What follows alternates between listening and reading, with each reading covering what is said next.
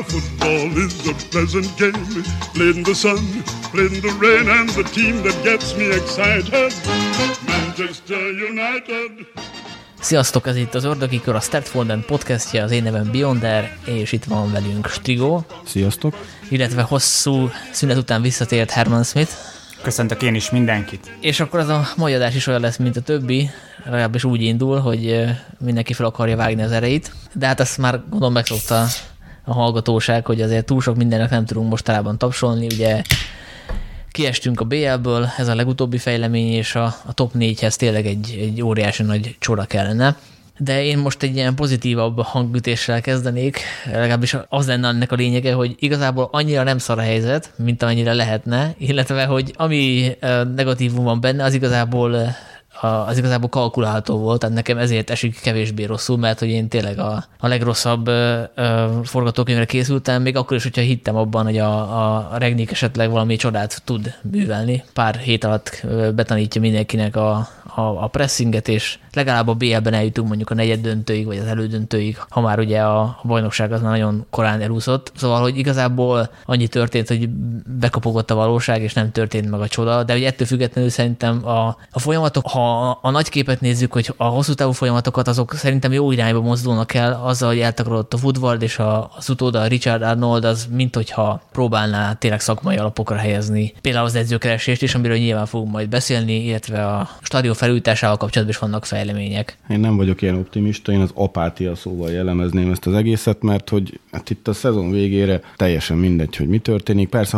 harcoltunk a top négyért, de akkor megint csak így kell tekinteni rá, mint ahogy te tekintettél rá a kinevezés előtt, hogy csodát nem várunk, és akkor nem ér meglepetés, de hát uh, itt azért kezdett. Hát érezni lehetett már így január után folyamatosan, hogy itt azért kezd beütni a valóság, mert hát uh, olyan gyógysorsolásra nem nagyon volt új edzőnek, mint amit Ragnik kapott, és hát uh, itt az első meccs csak a keményebb csapatok, a Manchester City, hát az nagyon megalázó volt, az Atletico ellen mondjuk a két meccsen összesen volt egy jó fél óránk, tehát ennél azért többet vártunk, tehát ezért fölösleges volt kinevezni Ragnikot.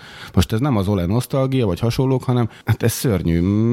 Nem tudom, én hoztam statisztikákat, ha elemeznénk ezt a szezont, ugye negyven meccset játszottunk, egyébként van még kilenc, tehát nem tudom, mikor volt utoljára ötven szezon alatti meccsünk. Hát nem mostanában. Talán Lajos első szezonja, amikor lemaradtunk a mindenféle kupákról Moyes miatt akkor, de hát ez a, ez a húsz meccs, ami Ralf első húsz meccse, ez így Fergie óta a legrosszabb első húsz meccs. Ugye itt kicsit, hát nem jó hasonlat, hasonlítgatni mondjuk Van Gaalhoz, meg Mourinhohoz, mert ők ugye nem évközben vették át a csapatot, tehát volt egy felkészülésük, megkapták az embereket, hasonlók. Szúsárnak az első húsz meccse pedig, hogy is mondjam, hát, a még valami három... rekordot is csinált, nem? Az elején Szúsár. húsz meccs, első húsz meccséből tizenötöt megnyert, tehát ez, ez egy ilyen hetvenöt százalékos győzelmi mutató, ami hosszú távon nem ez volt a minta azért, azért vele, de, de tényleg még Moyes, meg Mourinho, meg, meg, meg Van Gaal is jobban kezdtek, mint, mint Ragnik. Tehát, hogy is mondjam, sikerült a Fergie éra utáni legrosszabb menedzsert kinevezni, mint ilyen Woodward búcsúajándék, vagy nem tudom, hogy ezt már az említett Arnold úr intézte. Én minden esetre semmilyen pozícióban nem tartanám itt Ragnikot, mert én nem szeretném, ha ő döntéseket hozna jövőben a futball csapattal kapcsolatban, mert nekem úgy tűnik, hogy sok neki ez a meló.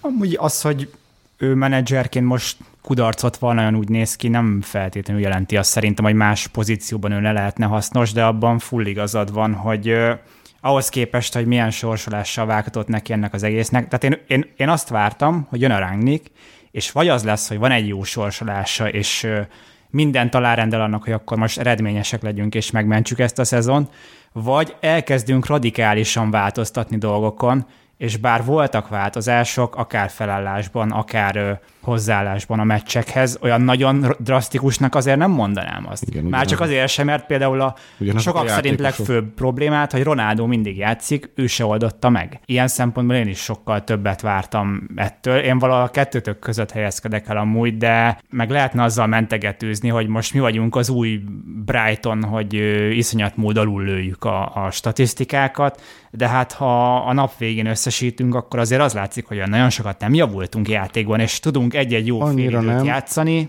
És hogy, ennyi. Hogy ugye Ralf húsz meccse volt, és negyven meccsünk volt a szezonban, tehát nagyon össze lehet hasonlítani, hogy az első húsz meccsen mi történt, meg a második húsz meccsen mi történt, és ugye Szulsár plusz három meccs Kerik, ha pontba számolnánk, akkor négy ponttal szereztek kevesebbet, mint, mint Rágnyik, de hát a sorsolást azt ugye említettük, viszont több gólt szereztünk, akkor igaz, többet is kaptunk, és az a durva, hogy mind a két húsz meccset, tehát kilencet nyertünk meg. Oléjék is, meg, meg Rágnyik is, tehát ez a meccseink felét sem nyerjük meg. Tehát S- itt... Sőt, most azt hiszem egy olyan szériában vagyunk, hogy tízből hármat nyertünk meg. Itt igen, és itt lehet mélyebbre ásni, hogy mi lehet a probléma, lehet olvasni ilyen-olyan elemzéseket. Én egyértelmű jó oknyomozást ilyen szempontból nem találtam még, hogy mi, hogy, hogy mi lehet a bajunk. Az lehet a megoldás, hogyha egyfél időt tudunk jól játszani egy meccsen, akkor az azt jelenti, hogy egyfél időt jobb vagyunk, egyfél időt jó az ellenfél, tehát ez valószínűleg ilyen döntetlen közeli meccsek vannak, és itt lehet a bírókat hibáztatni, sőt kell is, de most nem, nem akarunk hosszú bírózós blokkot, gondolom, meg lehet a helyzetkihasználást, pehet, hasonlók, csak hát igazából ez megy nyolc éve körülbelül, hogy, hogy mindig valami kifogást keresünk, és nem vagyunk konstansabbak, mint az ellenfeleink, sőt, hát most kifejezetten rosszak vagyunk. Itt janu- januárban volt utoljára podcast, azóta kiestünk az ef á kupából, kiestünk a Bajnokok Ligájából, top négy harcból még úgymond nem estünk ki, de az már nem csak rajtunk múlik. Igen, ezek a kifogások, amiket te is mondtál, akkor állnák meg a helyüket, ha amúgy képesek lennénk egy, egy konzisztens teljesítményre, de nem, mert még mindig az a csapat vagyunk, aki bárkit meg tud verni, és bárkitől ugyanúgy ki tud szopni. Ez nem változott semmit, mióta itt van a Rágnyik. Hát azért kevesebb gólt kapunk, ahogy mondtátok is, tehát azért én kevésbé izgulok ebből a szempontból, mert tényleg az Olénak én nagy híve voltam, az, az ő utolsó korszakában gyakorlatilag bárkitől bármelyik pillanatban beszopattuk a gólt, most meg a Citytől meg uh, szerintem azért, azért izmosabb ellenfelektől, tehát én látom a játékban a javulást. Az, amit nem tudok eldönteni, az az, hogy, hogy ezt az újfajta játékstílust ez a fajta uh, gárda nem tudja ennyi idő alatt megtanulni, és Ez, ez részben az ő... Hát ez, ezt most visszatértünk ahhoz, hogy négy kettő három egy vagy négy három három, és jó, hát kitérhetünk, csak akkor ezt embere... befejezem, hogy igazából, tehát hogy vagy nem tudják megtanulni, és ez a probléma, és ugye láttuk, hogy mondjuk a Guardiolának se egy hónap volt, amíg átállította a csapatot, tehát most már a City az egy ilyen győzelmi g- gépezet, de azért nézzük meg az első pár szezonját, azért nem ugyanaz a City volt, mint ez. Mondhatnám a Kloppot is, tehát hogy azért a Kloppnak sem kloppolt, klappolt egyből minden, szóval, hogy vagy erről van szó, vagy arról van szó, hát hogy, a, hogy a Radi nem tudta rendesen kommunikálni a, a, az ötleteit a, a játékosok felé. Ezt, ezt már soha nem fogjuk megtudni, és azt sem tudjuk meg, hogy mi lett volna, hogyha mondjuk úgy nevezik ki, hogy, hogy mondjuk nem, nem ezzel a tanácsadó titulussal ajándékozzák meg, amiről nem tudjuk, hogy mit jelent, hanem akkor azt mondják, hogy ő a következő sportigazgató, mert ugye ez adott volna valami tekintélyt a játékosok előtt, mert most kurván is tekintélye, tehát hogy valószínűleg az a képesség, ami, az a képesség, ami kéne neki ahhoz, hogy összerántja az öltözőt, nincs meg neki, mert a játékosok nem tisztelik, mert tudják, hogy nem ő lesz az edző következő szezonban. Nem, én nagyon nem értek ezzel egyet, tehát Guardiolához meg Klopphoz hasonlítani Rágnyikot, aki az utóbbi tíz évben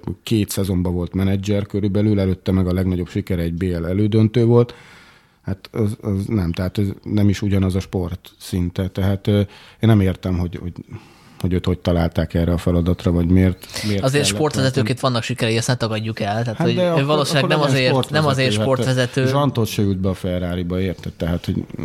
Amit inkább tényleg az a fura, hogy azt vártad volna, hogy oké, okay, ide jön fél évre, és fixen fél évre, mert persze valamennyire lebegett a levegőben, hogyha ő nagyon jól teljesít, akkor talán megkaphatja fixen is az állást, de szerintem ebben sokan nem hittek.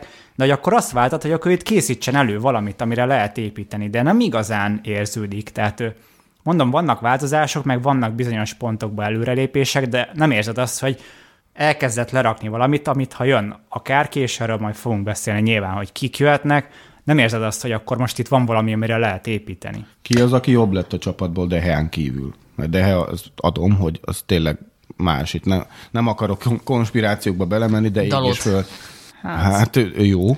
Vagy... Szerintem jó. Hát az ő mondjuk elég a... mélyről jött. volt, volt honnan hát javulni. Egy, melyik, egy, melyik húsz, volt jó meccs? Egy huszonegy-huszonkettő éves emberről beszélünk, neki voltak azért jó meccse, olyanok, ahol ő... Hát melyik? Most hát nincs előttem a, a statisztika. Jó, nyilván. Akkor lehet rá emlékezni, de uh, hát nem volt. Rossz rá emlékezni. De, de nem, nem rosszabb, mint a Van Bissaka, de ezt ne, ne kezdjük el, mert tudom, hogy nagy, nagy szerelmed a Van Bissaka, úgyhogy ebben sem akarok belemenni. Hanem Dalóról azt mondtad, hogy ő jobb lett.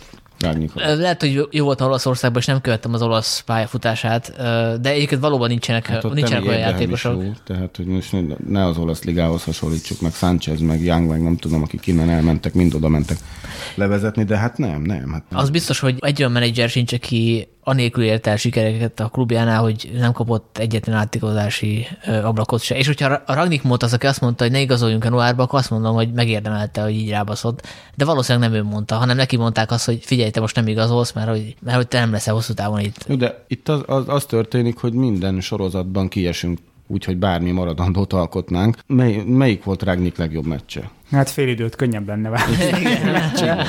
Azt mondanád, hogy Leeds négy kettő, de hát ott két perc alatt összetartottuk magunkat.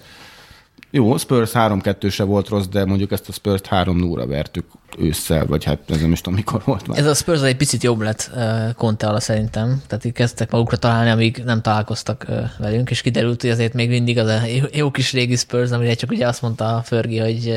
hogy, hogy... Igen, igen, a legtöbbször őket vertük az Old Traffordon. De, de hogy nem, nem jók a meccseink, nem vagyunk, hát esélyesek vagyunk a meccs előtt, aztán elkezdődik a meccs, és kiderül, hogy annyira nem is. Tehát, és még most jönnek olyan meccsek, hogy Liverpool, Arsenal, Chelsea, Leicester, nem, nem, nem jók a kilátásaink, tehát egy teljes apátiába fog zuhanni ez a szezon szerintem. Most egy Liverpool verés esetleg megmenthette volna, de egyrészt arra most az utóbbi években. Jobb, hogy azt elhalasztott. Most van a legkevesebb esély, vagy most lett volna, mert egyébként nem, én nem látom, hogy, hogy itt hogy itt ez a győzelmi mutató. Tehát van még hátra kilenc meccsünk, ebből négyet fogunk megnyerni az eddigi Rangnick statisztikák alapján, ami tizenkét pont, meg még pár döntetten tizenöt pont, és az Arsenalnak van tíz meccse mondjuk, hogy szerezzen tíz pontot, vagy hát valami hasonló, tehát hogy nem. Hát ugye Rangnick pekjére pont a csatárhelyzet most lett olyan, hogy hát ugye a Greenwood-at nem, nem számolhatott ezzel. Nyilvánvalóan a Marcialt nem adja kölcsön, hogyha tudja, hogy ez történik. Hát a Ronaldo meg igazából nem hozza azt a, azokat a számokat, amiket a szezon elején. Tehát ezért nagyon nehéz, és közben meg nehéz őt a padra leültetni. És szerintem ez azért nem mindegy, meg ezt nem lehet így zárójelben tenni, hogy ez megint a Ronaldozás, hogy mert itt most tényleg arról beszélünk, hogy az iksz gé alapján sokkal több gólt kell rúgni, tehát itt elő kell venni a támadókat. Oké, okay, kiderült, hogy nem Rangnick a világ legjobb edzője, és valószínűleg nem a, valószínűleg ő nem interimnek való, mert amit ő meg akar valósítani elképzelések, elképzeléseket tekintve, ahhoz idő kell. Tény, hogy nem feltétlenül ő volt a legjobb választás, de ez utólag persze könnyű okosnak lenni, de az is tény, hogy, hogy kurván nincs szerencséje szegénynek. Nincs, tehát erre mondtam én is, hát hogy de most... kinek volt a Fergie hát, időszak jó, után? Tehát... Az is egy, igen, tehát a Solskjárt is elő lehet venni, hogy de ugye a, hogy el, eldöntött, és igen, hogy vesztettük el. Igen, olyan szempontból nincs szerencsénk, amit én is mondtam, hogy ilyen Brighton szindrómába kerültünk, de te most mondtad Ronaldót is, vele is az a baj, hogy van egy olyan meccs, mint a Tottenham, ahol belövi a Mester hármast, és meglövi nekünk a meccset, és tehát ott a következő, ami konkrétan semmit nem csinál, és amit megpróbál, az se jó. Tehát amíg ez van, addig nem, nem lehet azt mondani, hogy persze legyen ott ő mindig már eldöntheti, mert pont erre lenne szükségünk, hogy legyen végre egy, egy, egy kiszámítható csapatunk, amit tud mibe kapaszkodni, és tud egy ilyen legrosszabb napján is egy tíz per hatot, vagy egy tíz per hetet hozni, mert arra lehet építeni. Most, erre nem? Egy ilyen alternatív valóságot képzeljük el, hogy nem igazoltuk le Ronaldót. Na igen. Akkor, akkor, most, akkor most mi lenne? Igen. Tehát, hogy akkor még az ilyen Spurs meccseket se húznánk be, meg hát a bé el-ből nem. Hát akkor ez azért a Solskjár az edző. Igen, én is ezt akartam mondani. Hát én, én pont ezen gondolkodtam, miközben jöttem ide hozzátok, hogy ha lehetne egy ilyen quick loadot csinálni a szezon elejére, úgyhogy nem jön Ronaldo, ami szerintem elég durván átírta a, a terveket. James. Meg nem tudod, hogy az öltözői dinamika például hogy változott általa, szóval ha ez nem történik, mert akkor nagyon kíváncsi lennék, hogy, hogy egyrészt hogy alakultak volna az eredmények, meg a játék, meg hogy a Solskjár mondjuk itt lenne. Én két, két dologban bízom Ronaldóval kapcsolatban. Egyébként továbbra is ő házi gólkirályunk, tehát én, én nem az, ráhúznám ezt a vizes lepedőt. Más játékosokra inkább, meg hát mint kifejtettem, leginkább az új menedzser, régi és az új menedzserre is. De hogy itt Ronaldóval kapcsolatban egyrészt én hiszek a mesékben, úgymond, tehát én, én Ronaldot nem úgy ismerem, mint akiben még nem lenne egy, egy ilyen nagy töltet. Tehát, hogy egy olyan fanatikus állat, hogy... Hát ideális kispadról beálló csere lenne. Vagy, vagy egy portugál vé bé győzelem, hogyha nem estek ki azóta a felvétel óta például. De, de hogy... És a másik pedig, hogy én annak ellenére, hogy itt elveszi a helyeket más elől, én szerintem, ha egy-két évig együtt dolgoznak Ronaldóval fiatalok, ő azért, ha a mentalitásából egy keveset átad, az, az a fiatal játékosainknak szerintem így a hosszú távú pályafutásában az, az csak jót jelent. Hát két élet most már ne dolgozzanak együtt Ronaldóval, max egyet, hogy kitöltse a szerződését. Hát egy már megvan. harminchét, tehát ne legyen itt ilyen negyven éves koráig, mint a Giggs. Ronaldo témában van egy tök jó cikk az í es pé enen, azt ajánlom mindenkinek, majd lehet, hogy belinkelem a... És ott nagyon szépen levezetik, hogy hogyan... Utáld a linket. Igen. Igen. Nagyon szépen levezetik, hogy hogyan romoltak a számíját, vagy hogyan alakult át a játék, ami egyébként természetes, hogy nyilvánvalóan egy, egy alapvetően szélső típusú játékos, egy gyors szélső, az nem tud harmincöt fölött is ugyanolyan típusú játékot játszani, tehát hogy ez az oké, okay, hogy vissza, jó, hogy át, átalakul csatárá. A legjobb gólszerző. Igen, ez, amit most te mondasz, ez a romantika, ezek meg a számok, és ugye... Nem, a számok í- az, hogy nyolcszázöt gólt lőtt a karrier során. Nem lehet, de, hogy beszélni, mint egy kiöregedett. Hát itt most nem a fiatal Ronaldóról beszélünk, hát azt az, az a most... A fiatalon nem lősz nyolcszáz gólt, azt húsz év alatt. Hát, hát az most semmire nem menjük, hogy fiatalon mit csinált. Most nekünk egy harminchét éves Ronaldónk van. Azt mondom, hogy nem lehet Ronaldót úgy kezelni, mint egy kiöregedő szélsőt, mert Mert hát de úgy kell kezelni, mint, mint bármilyen más játékost. Úgy kell kezelni, mint, igen, mint egy, egy Tom Brady-t mondjuk, tehát, hogy a legjobb. És, és de szerintem nem értek hozzá, hogy Tom Brady még most is jó, nem? Hát, de most nem nyertek semmit, tehát de igen. Na, egyébként ez a cikk, hogy befejezzem, azt vezeti le, hogy a Real Madrid utolsó szezonját megnézte, a Juventus-os szezonjait, meg most a United-nél, és azt látja, hogy azok a csapatok, ahol szerepelt ezekben a szezonokban, egyre kevesebb pontot szereztek. Ugye a, United, a Juventus nyert még bajnokságot vele is, de sokkal kevesebb ponttal, tehát akkor vagy az van, hogy a Ronaldo pekére pont olyan csapatban megy, ahol ahol éppen azokban a szezonokban, amikor oda kerül, lesz minden egyes játékos rosszabb, és teljesít gyengébben, vagy ő már nem tudja hozni azokat a számokat, amiket korábban hozott, mert hogy ez a, ez a realitás igazából. Ezt, ezt nem nagyon lehet takargatni. Nem tudom, szerintem egy bajnoki címnél igazából nem azt kell nézni, hogy hány ponttal született. Nyilván, hogyha nagyon extrém, nagyon alacsony, vagy nagyon magas, akkor igen. De azért, azért csak bajnok lett a Juventusszal, és hát mi is nyilván azért hoztuk. Ahogy a Juventus szezonál előtte bajnok volt, nem tudom, tíz éven át, szóval... Szezon elején ugye mi is abban reménykedtünk, hogy ha bajnokok akarunk lenni, akkor Ronaldo talán egy utolsó, utolsó ilyen szem a kirakósban. Hát most már láttuk, hogy nem a kirakós hát volt, nem, hanem a, a bota küllőköz. Azért a bé el, nem, hát a bé el-ből szinte egymaga rúgott tovább ez nem, Ronaldo. Nem csak az ő hibája szerintem, hát tehát nem. Ha neki kötöttebb lenne a szerepkör a pályán, szerintem sokkal jobban lehetne használni. Az a baj, hogy ő, a ránk is hagyja, hogy folyamatosan visszalépeget labdákért, folyamatosan kimegy a szélre, hogy ott töltsük, ott töltsük túl a területet, de ezzel elveszi a területet azok ellen, akiknek ott kéne játszani, és igazából ott már nem tud jó döntéseket hozni. Meg ugye csomószor van, hogy egy az egy szituációba kerül a védővel, és na, ahol már kijön az, hogy Ronaldo öreg, az az, hogy ő már nem tud egy az egyben megverni védőket. Hát meccseként egy... Legalábbis nem sebességet. Meccseként hát egyszer olyan, próbálja meg az a... Nem olyan csellel, ami a sebességre épít, hanem inkább a, ugye látok itt a mellel adott passzokat, meg a sarkazást, meg hasonlók. Tehát azért Ronaldóban ez még mindig benn van. Mm, összjátékban te jó, tehát ha nézed is, meg szerintem a, a meló, melóval sincsen mindig baj. Tehát amikor visszajött, nagyon koncentrált és jó megoldásokat választ, csak ezzel igazából kilép onnan, ahonnan neki lennie kéne, és nincs más, aki betöltse azt a szerepet. Ez igaz, ott, nekem a, a, így a work rate, vagy hát ez a munka, munkájával, pályán végzett melójával sincs gondom. Ö, mert szerintem is túl van nagyon... Mert jó, oké, nem pressingel, viszont Ronaldo nagyon sokszor visszajön, nagyon meg sokszor zárja a passávokat. Igen, igen, igen. Tehát a támadóink közül talán az ő így munkabírásával vagyok legjobban megelégedve.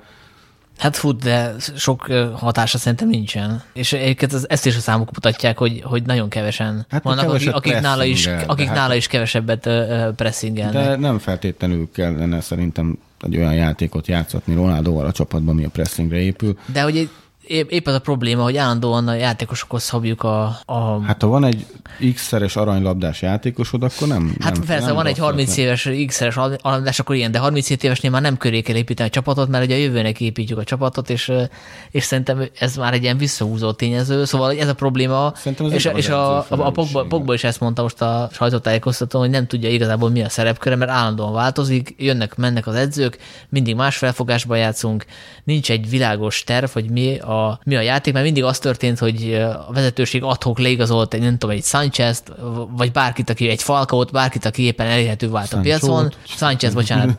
Nem, Sancho. Sánchez, igen. Meg. Szóval, hogy, hogy tényleg ilyen ad-hoc döntések születnek, ugye most se azért igazoltuk Ronaldot, mert ő volt a célpont, hanem mert hogy ne menjen a Citybe. Tehát, hogy így kurva nehéz ez csapatot építeni. Nem feltétlenül volt rossz ötlet szerintem, nem jól sült el egyelőre, de hát két éves szerződése van Ronaldónak, még elsülhet jól, tehát. Hát én azt remélem, hogy ha jön a következő nem edző... Tudom, nem tudom, nézted-e a Real pé es gé párharcokat, Modric volt a legjobb, aki szintén nem fiatal gyerek már, meg jó, más a szerepköre nyilván, de hogy, de hogy lehet, lehet úgy építeni egy csapatot, hogy azért beleférjenek a nem feltétlenül folyamatosan pressingelő harmincöt pluszos játékosok. Hát is. Persze, hogyha elfogadják, hogy kispadoznak. Ebből a szempontból hasznos lehet Ronaldo, hogyha jön egy új edző, és első lépésként közli vele, hogy akkor mostantól kezdve cserejátékos vagy, ugyanis, ha mondjuk ide jön egy, egy, egy Ajax edző, aki ugye sehol máshol nem dolgozott, annak valahogy bizonyítania kell, hogy ő, hogy ő képes ezt, a, ezt az öltözőt kezelni, hogy elég nagy tökei vannak, és ennek a legjobb módja az, és ezt a Mourinho is sokszor, sokszor csinálta, hogy belemegy a csapat legnagyobb sztárjába, és jelzi, hogy én vagyok itt az alfahím. Első lépésnek ez kellene, hogy megtörténjen, mert ha ide jön bárki, a Pochettino vagy akárki, és ő is szentehénként kezeli, nem csak Ronaldot, bárkit, akkor ebben itt kurva nem lesz csapat. Na igen, ez az, amit én is kicsit hiányoltam a, a Rangnittól, hogy nem érezted azt, hogy úgy tiszta lappal indulna mindenki, és mondom, én ezt véletlenül se akarom Ronaldóra kiegyezni, mert ö,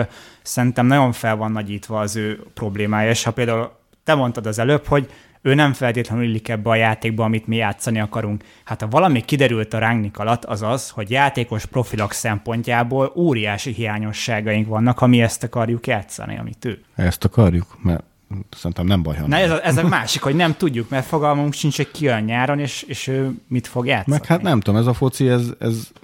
fél időkig, meg harminc percekig működik, aztán leginkább az van, hogy az ellenfél edzője változtat, mi megnézünk tényleg, mint alaszatyorba, hogy akkor most, most mi történik, és közben szerzik mellettünk a gólokat. Tehát ez, ez szerintem az edzői felelősség, mint ahogy most hagyjuk a, már a Ronaldo témát, de szerintem az is, hogy ő, mit tudom, mióta Rangnick megérkezett azóta Spurs egy meccs előtt egy gólt lőtt talán, vagy valami hasonló. Szerintem az is edzői felelősség. Hát, hogy az ígyszereket berúgni, szerintem azt az edző nem tudja megcsinálni. Az utóbbi pár meccsen voltak olyan helyzetek, hogy tényleg bármelyik ilyen megyekettes fazista berúgta volna kis túlzással, hogyha nincsenek olyan idegállapotban, mint a csatáraink, és itt azért lehetne sorolni, hogy kinek milyen problémája van. Ó, kezdve, hát kezdve a Rashfordtól, a Marcialtól, a Greenwoodig. Igen, sorold a játékosokat, hogy ki, kivel van probléma, és ez nem edzői felelősség, hanem a stáb felelőssége, hogy de egyébként részben igen, meg az, hogy nincs tekintélye. Nyilatkozik a, a meccs előtt, meg meccs után, és akkor a játékosok uh, social médián cáfolják, hogy ez mégsem úgy volt. És ez nem egy-két eset van, hanem több. Tehát... És biztos vagy benne, hogy ebben az esetben mindig a játékosnak van igaza? Nem, de azért, ha egy, egy eset lenne, akkor, akkor meggondolnám. De hogy uh, itt Martial, Lingard, Rashfordnál minkül jött az, hogy ők nem ezt mondták. Én imádtam a Solskjært, de az tény, hogy ő a tenyeri hordozta a játékosokat, és ők ezt így megszokták, és kihasználták, és szerintem itt most az történik, hogy szembe jött egy olyan edző, aki kimondja, amit gondol, és ezt nekik hát nem ízlik. Hát hogy nem mondja ki, mert hogyha... Hát de kimondja, hát és ebből, há... lesz, ebből lesz a sérülés. Három, eset, három esetben is azt mondja már, hogy játékos, hogy nem úgy van, akkor, akkor már azért szerintem el kéne gondolkozni, hogy lehet, hogy a, a menedzserrel van a baj, tehát ez a management skillje az szerintem katasztrófa. Hát itt tehát két, két állítással egymásra. Szerintem nem véletlen, hogy nem volt ő húzamosabb ideig sehol edző, mert egyszerűen nem, nem képes kezelni a játékosokat. És a United az meg, mint mondtam, túl sok neki ez a meló. Itt akkora egók vannak, akkora sztárok vannak, hogy ő, ő ezeket nem képes kezelni. Hát egyébként láttuk, hogy láttuk, amikor Ronaldót kezelte, ugye lecserélte, lemerte cserélni, micsoda botrány, és lement Ronaldo, és duzzogott, mint egy hülye tizenkét éves gyerek, és akkor oda ment hozzá a Rangnick, és így nyugtatgatta, meg elmondta neki, hogy látod, ezért csináltam, ott babusgatta. Tehát hogy azért látszik, hogy próbál valamit. Próbál val... már Fergusonnál is, tehát most. Hát de jó, de ez most konkrétan azt látjuk, hogy, hogy próbálja menedzselni a játékosát, tehát azért azt, azt nem mondjuk már azt, hogy meg se próbálja. Vagy hogy... Hát nem mondom, hogy nem, nem próbálta meg, nem sikerült, mert nem ért hozzá ennyi, tehát hogy, hogy, ne, hogy nem, nem, nem jó, mint menedzser. Lehet, hogy ilyen tanácsadónak, vagy nem tudom minek jó lenne, de nem hiszem, tehát hogy fölépítette oké okay, a Red Bull, meg a izét, de most például a moszkvai balettből hoztuk el, nem, ahol nem, nem is tudom. Ott, ott sok van. Minden nem történt meg, igen. Bennem úgy inkább az merült fel, hogy itt most tényleg arról van szó, hogy ő ebben nem elég jó, nem tudja őket motiválni, nem tudja kezelni őket, vagy arról van szó, hogy egyszerűen nálunk olyan játékosok vannak, akik ebben a túlfizetett közegben annyira elkényelmesedtek, hogy egyszerűen nem rakják le azt a teljesítményt, amit elvárnak tőlük, mert sokszor nekem a meccsképből azért ilyen érzésem is van, hogy ha egyszerűen megnézem egy, egy City, egy Liverpool, vagy egy, egy Chelsea, vagy egy, akár egy Arsenal meccset nézek, és egyszerűen nem azt látom, hogy mi így játszanánk. És itt most itt tényleg nem arról van szó, hogy mi a Mi, a, mi az alaptaktika, meg hogy mi a felállás, hanem hogy a játékosok egyszerűen hogy, hogy mozognak, meg mit csinálnak a pályán. Nem látom azt, hogy a Manchester United az, az ezen a szinten lenne, mint ezek a csapatok. Szigorúan ezt, hát ezt fél, fél órákra látni, nem?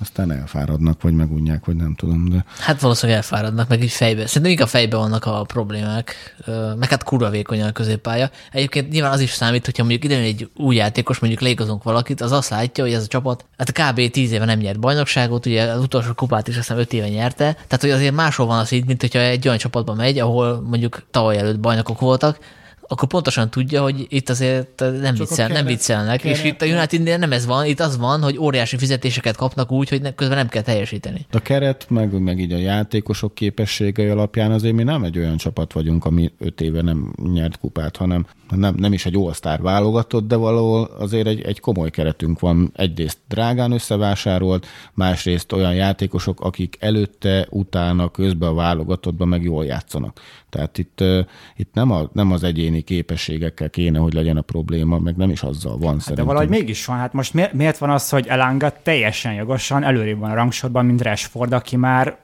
nagyjából hónapok óta nem tud semmi értelmeset letenni. Szerintem egyébként nekem van erre egy elméletem, hogy Rashfordnak ugye volt ez a, a váll vagy hátsérülés, amivel ugye meg is műtötték, de szigorúan csak az é bé után, mert oda el kellett mennie, hogy időhúzó csere meg tizenegyes kihagyó legyen. Szóval megműtette magát, és ő nagyon keményen ráállt a arra, hogy ő fizikailag visszahozza magát. Beütött és a ilyen, Lukaku szindróma? Meg ilyen nem? Adama Traoré-ra gyúrta magát, és egyszerűen esetlen a mozgása, tehát úgy is játszik, mint Adama Traoré körülbelül, tehát ö, szerintem ő nem, ő most így fizikailag fit, meg hasonló, de olyan, olyan nem, mintha egy idegen testből mozogna, kicsit olyan Rashford, meg hát emlékszünk, milyen cseleket csinált Rashford, ez az elasztikó, vagy mi, mikor a levegőbe visszahúzod a labdát a másik irányba, meg, meg kötény, bicikli cselek, hasonló.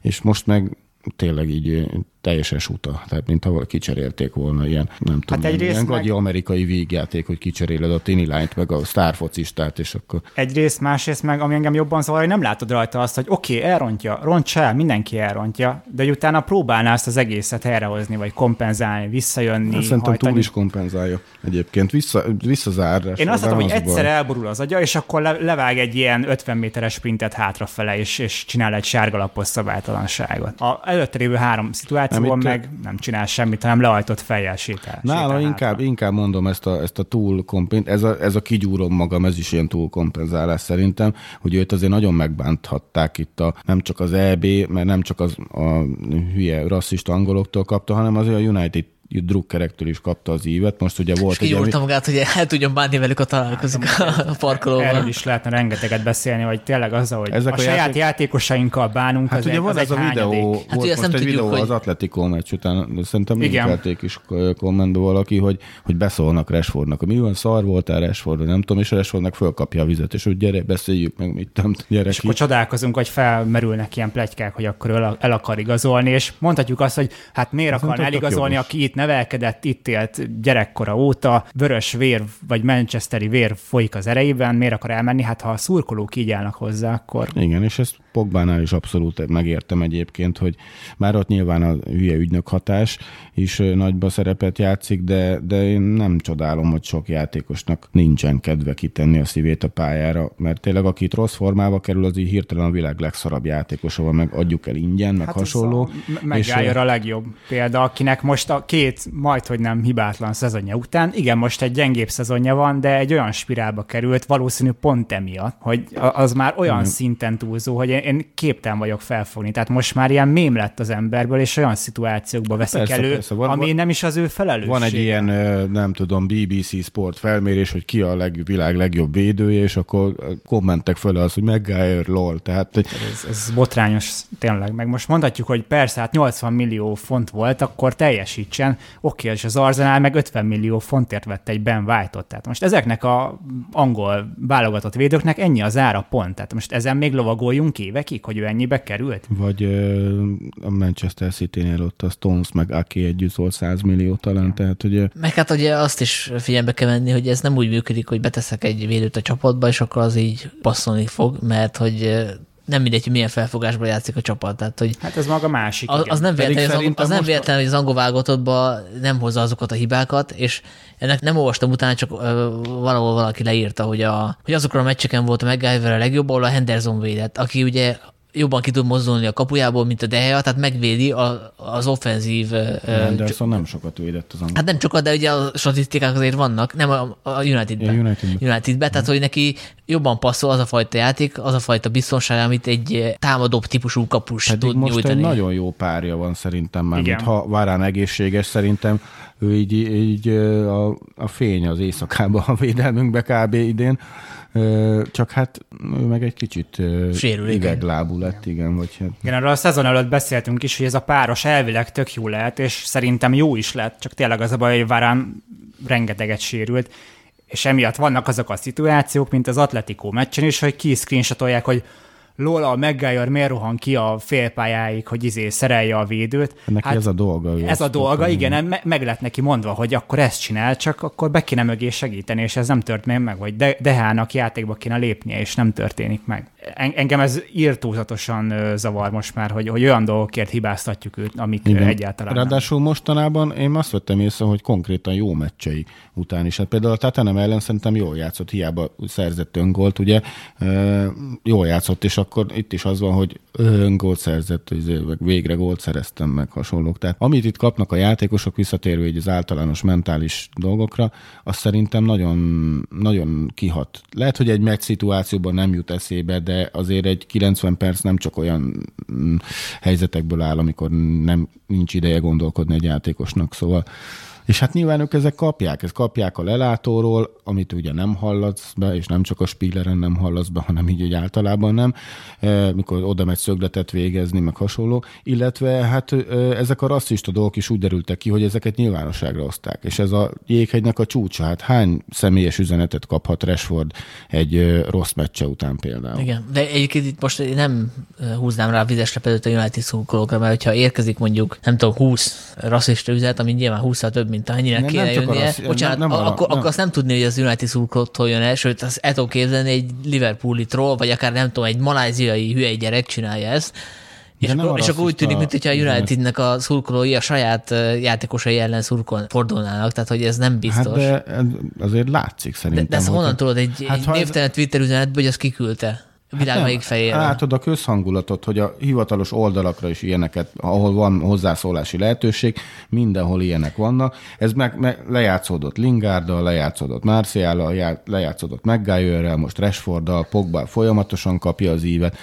Ez, És, ez... De itt nem a rasszista, félreérted, akkor én nem arra gondolok, hogy rasszista üzeneteket kap, hanem csak írnak neki száza, hogy szar vagy öreg szemmel. De hát azt nem lehet kikerülni, tehát a United a világ egyik legnépszerűbb klubja, nem tudom hány százmillió Facebook követője van, tehát hogyha veszünk egy ekkora népességet, abban lesz, le- mit tudom én, x százalék debil. És tehát, a hogy, legtöbb a... szurkolóval rendelkező klubnak van a legtöbb hülye szurkolója. Így van, és aki a Unitedbe igazol, annak ezzel tisztában kell lennie, hogy lesznek idióták, lesznek a helyszínen is olyan szurkolók, akik anyázzák őt, meg az online térbe is. Mondjuk a legjobb ilyenkor az, hogyha nem megy fel a Twitterre egy vereség után. Az olaszoknál meg le összetörik az autódat, de ott, ott is van. De hogy ez, ez szerintem kihat ez, és az évek óta szerintem csak nő a feszültség is a United drukkerekben, és én egyébként nem lennék egy ilyen jó hozománya lenne, ha még öt évig még nem nyernénk bajnoki címet, vagy nem tudom, hogy, hogy akkor így kezdenék lemorzsolódni az ilyen, hát nem is tudom, akik nem, nem, nem tudnak normálisan szurkolni a klubba, hanem az agressziójukat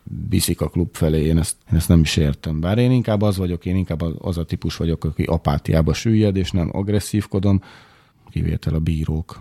Ha, igen. Na, szerintem térjünk át az edző kérdésre, mert úgyis mindenkit az érdekel. Én arra lennék kíváncsi, nyilván ez ilyen költői kérdés, tehát nem fogunk rá választ kapni, hogyha mondjuk nálunk is előállna egy olyan szituáció, mint az Arsenalnál, hogy ugye kinevezték az Artétát, és annyira bíztak benne, hogy amikor tényleg nagyon mélyen volt a csapat, azt hiszem, ilyen, ilyen tizenhatodikak is voltak, vagy ilyesmi, hogy akkor is e, kiálltak mellette, pedig hát akkor lehetett tudni, hogy, e, hogy neki már nem érdemes tartós tejet venni, meg kirúgják, és nem rúgták ki. Három, három vereséggel kezdték ugye a szezon, igen. Ami nulla kilences gólkülönbséggel talán. És ehhez képest most úgy néz ki, hogy összeáll a, a, a csapat. Tehát a kérdés az, hogy a United-nél ez megvalósítható-e, vagy, vagy a United sokkal nagyobb csapat, mint az Arsenal, és itt nem fér bele az, hogy itt szarok vagyunk két-három szezonig. Miatt nem volt ez. Hát most, most egy, uh, volt egy komoly hullámvölgyünk ugye itt az ősszel is, kirúgták a menedzsert, picit visszautalva az előző témára, azért eléggé szurkolói nyomásra, tehát itt, uh, itt uh, ennél a klubnál lassan nem lesz olyan, hogy valaki rossz formába kerül, vagy, vagy van uh, menedzserként egy rosszabb időszaka, mert uh, akkor a szurkolói nyomás, hogy hogy hello, tehát egy, egy életre elássák, és ki kell rúgni a menedzsert, igen. Hát aztán látok, hogy nem feltétlenül javítassam. Én az Arzenált egyébként olyan szempontból tisztelem, vagy most pont emiatt a döntés miatt, hogy bíztak abban a projektben, amit felépítettek, és ők azért ezt megcsinálták úgy, hogy miközben sokat költöttek, azért egy csomó saját nevelésű játékos beépítettek.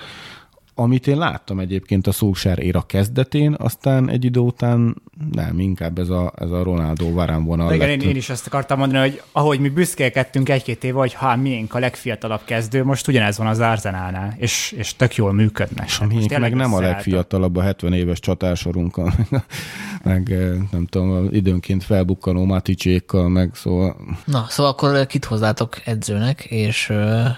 Tehát úgyis, hogy nem mondtok nevet, csak hogy mi az, mik azok a paraméterek, amik így leírják a következő edzőt. Tehát legyen, nagy... legyen filozófus, legyen egy ilyen Simeone-féle állat, vagy pragmatikus. Legyen mi, mi jó a... nő. Valami pozitívum legyen. Egy jó nő mosolyognak ispadon sokkal jól elvisel. A viccet félretéve én most egyébként kalkuktojás leszek, mert én... Ha már említettük a Brightont, én a Brighton edzőjét meginterjúolnám, hogy ugyan mit kezdenő a United-dal, Graham Potter kicsit Chuck Norrisosra vette most a figurát, úgyhogy meg is tudná oldani ezt szerintem. Mivel nekem a másik két jelölt, az egyik nem tetszik, a másik meg egy picit bizonytalan, de hogy akkor a fő kandidátusokra rátérünk, akkor majd ezt kifejtem, de én, én Pottert nevezném, vagy hát legalábbis meghallgatnám, vagy, vagy felkérném, hogy ugyan már vázolja egy pár órában, hogy mi a elképzelés. Hát, hogyha Potter jönne, akkor, akkor még inkább jogos lenne, amit mondtam a Ronaldo kispadra száműzésével, mert, mert neki abszolút semmilyen tekintélye nem lenne. Ide jönne Brightonból egy United padjára, csak úgy tudna tekintélyt csinálni magára, hogyha padra tenne egy szupersztárt. De egyébként én ezt nem tartom valószínűleg, hogy ide jönne. Őt nagyon szeretik a játékosai egyébként. Hát egy Brightonban persze, de ott azért más a szint. Itt is van azért olyan dolgokat, hogy, hogy, hogy nem becsülték, vagy nem becsüljük a Rangnicket pont azért, mert, mert sokaknak ki kellett googlizni az ő nevét, amikor kiderült, hogy ő lesz a United edzője. És elírták, nem írták az N-et, a G elé, csak mögé vagy. Szóval én megnézem ezt a Rangnick kísérletet, de ezt úgy lenne érdemes, mint az, Artét, mint az Artétával. Tehát, hogyha mondjuk nyolcadikkal leszünk az első szezonban, ak- akkor is, is folytatni. Ezt a szart akarod nézni, már elnézést, de hogy ezt akarod nézni. Nem, én az, azért mondom, bocsánat, akkor azt mondtam, a Pottert. Hogyha kinevezzük ja, a Pottert, igen, akkor, akkor, akkor ragaszkodni kell a projekthez, akkor is, hogyha első szezonban nyolcadikak leszünk. Igen, de hogyha a harmadik szezon felénél épp szarok vagyunk, akkor ugyanúgy ki fogják vágni, mint Solskjaer. Tehát, hogy... hogy azt mondják, hogy most már elég pénzt kaptál, meg most már, most már itt vagy egy ideje, most bajnoki címért kéne harcolni, azt igazából a, a Klopp-Guardiola páros mellett szerintem nem sok menedzser tudna bajnoki címért harcolni, ugye egyáltalán. Igen, itt tényleg ez a baj, hogy most már ott vagyunk lassan tíz éve, hogy a Fergie visszavonult, és már próbálkoztunk mindennel is, és az a konklúzió, hogy amíg nem, nem tudunk egy hosszú távú projektet felépíteni, addig itt nem lesz semmi. Mert ahogy te is mondod, ilyen impulzív jelleggel történnek dolgok a klubnál. Tehát az Arsenalnál tényleg azért tudott ez működni, mert egy rossz periódus, két rossz periódus, három periódus, rossz periódus, tehát nem rúgták ki az Artétát, hanem hittek benne, hogy működni fog. Nálunk hát is neki mélyebben van, voltak. Emlé- igen, tehát amikor emlékezzetek vissza, az előző szezonban mi elsők voltunk, ők pont valami, nem tudom, nyolc meccsből hat vereség, vagy valami ilyesmi szériában voltak. Nem, lehet, hogy hülyeséget mondok, de valami nem, hasonló de jó, van. Mikor, mikor januárban a, elsők voltunk, az majd, majdnem kieső zónában voltak.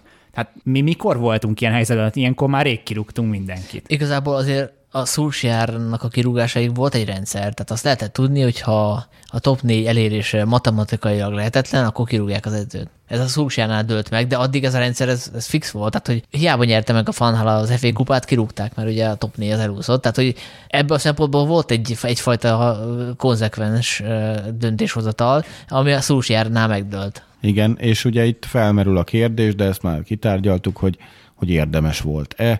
Hát úgy tűnik, hogy, hogy nem. Na jó, Zsolt, te Erik ten Hag vagy Poch csapatába tartozol, vagy szint. Vagy mondj meg másik. Ja, igen, az is lehet. Igazából po- én azt mondom, hogy Pochettino ő nekem nagyon nem tetszik, ami most történik a Párizsnál, úgyhogy őt biztosan nem szeretném, én, én nem, soha nem is tartoztam, hogy abba a táborba, aki nagyon akart őt, ugye már ez már évek óta megy, hogy akkor jöjjön ő. Én, én ebben sose tudtam belállni. Persze neki volt egy nagyon jó két-három éves periódusa a Spursnél, de azért most látszik, hogy egy egyel nagyobb klubnál nyilván nem feltétlenül olyan az a keret, ami alkalmas a legnagyobb célokra, de nekem meg, nem meggyőző egyáltalán, ami, amit ő a pé es génél csinál. A Ten Hagnál meg tényleg az, az van, amit említettetek, hogy ő egy elég nagy kérdőjel, mert ugye ő még top öt bajnokságban nem fordult meg. Olyan szempontból bizakodó, hogy ugye ő Hollandiában az Utrechttel járt már úgy, hogy az szintén egy ilyen hasonlóan semmilyen és szarban lévő klub volt, csak nyilván kisebb volumenben, hiszen a holland bajnokságról beszélünk, és ő ott tudott felépíteni valamit, tehát ők ott nagyon nagy bajban voltak, meg még a kiesés is felmerült, aztán ment egy, azt hiszem, egy ötödik, meg egy negyedik helyet velük. Tehát ilyen szempontból van benne potenciál, inkább olyan szempontból van aggodalmam vele kapcsolatban, hogy mondjuk amikor komolyabb ellenfelekkel kerül szembe, legyenek azok játékos minőség a csapatoknál, illetve olyan menedzserek, mint egy Guardiola vagy egy Klopp, akkor ő képes-e megállni a helyét. Ez, ez egyelőre még nem bizonyított. Ugye volt már neki egy nagyon jó bé el szezonja, meg most egy nagyon jól induló, aztán végül pont kieséssel végződő, úgyhogy... Um, Én nekem most nincs olyan a, a felmerült jelöltek között, akire azt tudom mondani, hogy, hogy ő tuti jó lenne, de ez nem feltétlenül az ő személyüknek szól, inkább annak tényleg, ami a klubnál van. Hogy, hogy én nem látom azt, hogy ebbe a közegbe bárki olyan nagyon jól beleillene, mert annyi a, a bizonytalanság, meg egyszerűen nincs meg az az átláthatóság szerintem a klubnál, ami, ami kell ahhoz, hogy itt egy, egy hosszú távú és megalapozott projekt megvalósuljon. Ja, hát nyilvánvalóan. A... Mit mondasz? Én sem tudom, tehát hogy most nyilvánvalóan, hogy a... Én sem úgy, én is azért mondtam Pottert, mert hogy nekem az a Pochettino, Ten Hag itt ilyen pro és kontra alapon így nézve. A Pochettino a negatívum, mindenképpen azt említeném, hogy nem nyert semmit. Hmm, ezt ugye egy pár... Ugye a legfőbb ér volt Ole ellen mindig is. Igen. Na, második helyek gyűjtögetésében jó, tehát itt volt pé el, bé el, francia bajnokság, második hasonló, de... De neki nem volt bajnoki szívesen sehol? Tehát most akkor lesz, most lesz. Hát akkor a Solskjær azért... Nem volt. Hát a Solskjærnek rá volt két bajnok. Espanyol, Southampton, Tottenham, pé es gé, és mm. nem nyerte. Ugye a Lille nyerte tavaly a francia bajnokságot, bár az se, részben volt csak az ő sara, mert Tuchel ugye menesztették szezon közben, ugye? Igen, úgy volt, az előző szezon volt, és akkor ott Pochettino átvette, nem nyerte meg, mindegy. Szóval ő nem nyert semmit az egyik. A másik, én nem, én nem tartom egy olyan karizmatikus figurának, vagy hát nekem olyan semmilyen, tehát akár politikus is lehetne egy esti tévében, tehát hogy én nem mond semmit hát, általában. Nem mondhatod, hogy most egy egókkal teli öltözőtől nagyon így a uralma alá vett hát, volna. Hát mint ahogy Párizsban sem nagyon látjuk ezt. Mármint, hogy igen, erre akarok utalni, hogy ott van egy, egy Neymar, egy Messi, és nem látod azt, hogy akkor ott Pochettino akkora úr lenne. De oda, nagyon nem. De az ő védelmében azt az öltözőt uralni szerintem most, nem tudom, esetleg a, a, a Klopp meg a, meg a Pep tudná más. Nem, jó, de a United nem sokkal különbennél. Igen, igen. Meg, meg valószínűleg pláne, ha Pogbákat akarunk megtartani valahogy. Vagy hasonló kalibereket igazán. Na jó, de ez szóval azért... Pro, pro az, hogy a... dolgozott a Premier League-ben szezonokat, tehát középcsapatnál, úgymond ilyen el szintű csapatnál bé el-be vitte, tehát, nem, tehát az, az pozitívum nála mindenképpen, illetve, hogy egyénileg, hogyha van egy olyan játékos alapanyag, amiben ő megtalálja azt a két-három kulcsembert, akkor ő, őket nagyon jól fel tudja futtatni. Itt Kényre meg Sonra gondolok elsősorban, akik ugye Pochettino alatt lettek igazából sztárok. Eriksen. Hát Eriksen ugye ő már az Ajaxban annó világot. Persze, csak hogy nála is ott volt meg szerintem az igazán nagy ugrás a karrierében. Úgyhogy az meg pro, de én, én őt nem szeretném Ten Hagnál.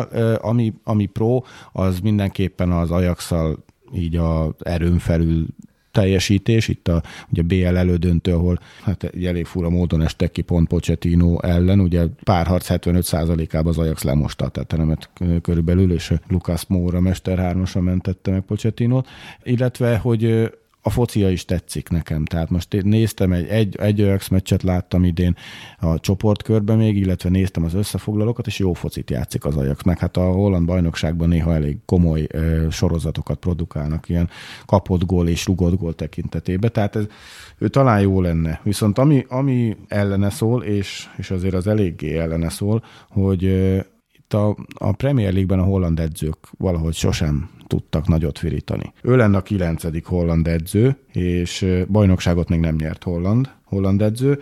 A legjobb holland edző ugye Guus Hiddink, aki csak ilyen beugró volt kétszer a Chelsea-nél, neki a harmadik helyen lett a legjobbja, és a második helyre Van Gaal, tehát, ugye az, tehát ő, ő a második legjobb edző a pé el, holland edző a pé el-be, tehát, és hát őt azért nem sírjuk vissza, és akkor itt vannak még olyanok, hogy Koeman, Hulit, Jol, Molenstein, Advokát, De Boer az öt meccsével, tehát, hogy így, így valahogy a Premier League nem fekszik a holland edzőknek, és, és ez azért így már tendencia, tehát nem, nem egy-egy holland edző bukik itt Angliában meg, hanem szinte az összes, akit idehoznak. Ellentétben a játékosokkal, ugye a Premier League tele van holland legendás játékosokkal, de az edzők valahogy nem. A másik, és ennek meg utána néztem, hogy mi történt. A, ugye az Ajax a legsikeresebb klub most már harminc éve Hollandiában körülbelül, a Van Gaal korszak óta legalábbis mindenképpen, és hát nem futottak be olyan nagy karrier. Tehát én azt mondom, hogy a az Ajaxból edzőt igazolni, az picit olyan, mint a Dortmundból játékost, hogy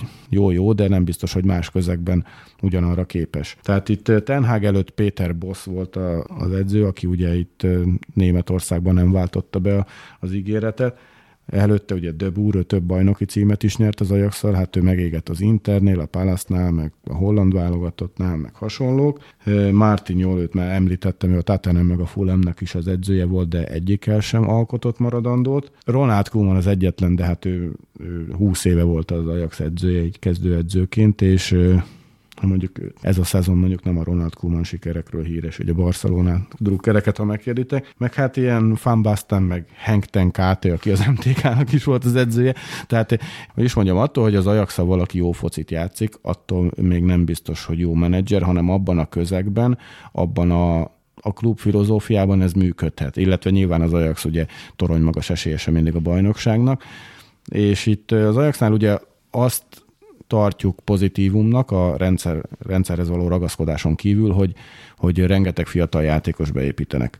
De ez ilyen kényszerfilozófia inkább az Ajaxnál. Tehát azért építenek be rengeteg fiatal játékost, mert a jól teljesítő játékosokat lerabolják a, az európai nagyobb klubok. Tehát itt, és a Manchester Unitednál nem ez a helyzet. Tehát itt nem fognak azért fiatal játékosok beépülni, mert hogy, mert hogy el kell adni a legnagyobb sztárokat. Tehát az Ajax elveszítette abból a bé el elődöntős csapatból De Ligtet, De Jongot, Van de Beeket, Ziyest, nem tudom még ennyi, ennyit biztosan, és itt, itt meg nem feltétlenül azért lenne jó egy edző, mert hogy beépíti a fiatalokat, inkább az, amit most kibeszéltünk, hogy a jelenlegi csapatot kéne tudni kezelni, meg a benne lévő lehetőségeket kihasználni. Hát bár lesz szükség fiatalok beépítésére, már amennyi távozónk lesz most várhatóan nyáron, én kizártnak tartom, hogy annyi, annyit tudjunk igazolni, hogy ezt mind játékos vásárlásból fedezzük. Hát uh, itt az szokott lenni általában, a Fergie érából kiindulva, nyilván Moyes kicsit kivétel volt, mert egy bajnokcsapatot adott át,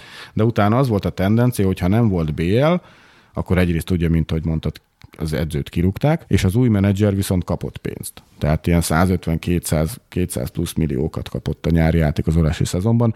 Valószínűleg most is ez fog történni, úgyhogy itt azért ö, szerintem megint csak nem a, a fiatalok beépítése fog ö, fókuszba kerülni, illetve bár azt hiszem a kérdés van, úgyhogy majd jobban belemegyünk akkor, hogy nagyon függ attól, hogy bé el lesz, vagy E L, mert az el lesz, akkor viszont elég sok fiatal fog szerintem szerepet kapni. Jó, hát ha már fölmerült a téma, akkor bedobom én is, mert hogy valaki föltette a kérdést, Beckham nyolcvankilenc kérdezte, hogy Garner beférhet-e a keretbe jövőre, többi tehetséges fiatalról mit gondoltok meg, Neil Garnacho, stb.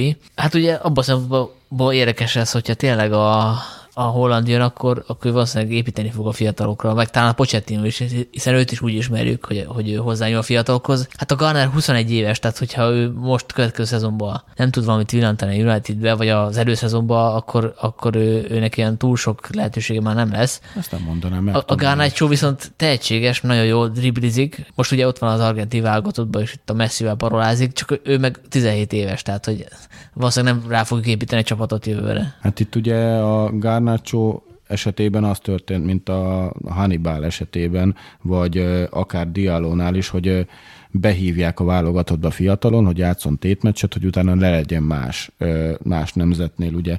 De egyébként a Hannibalnál ez bejött, mert azóta is ugye, ugye itt játszik a Algéria, ugye?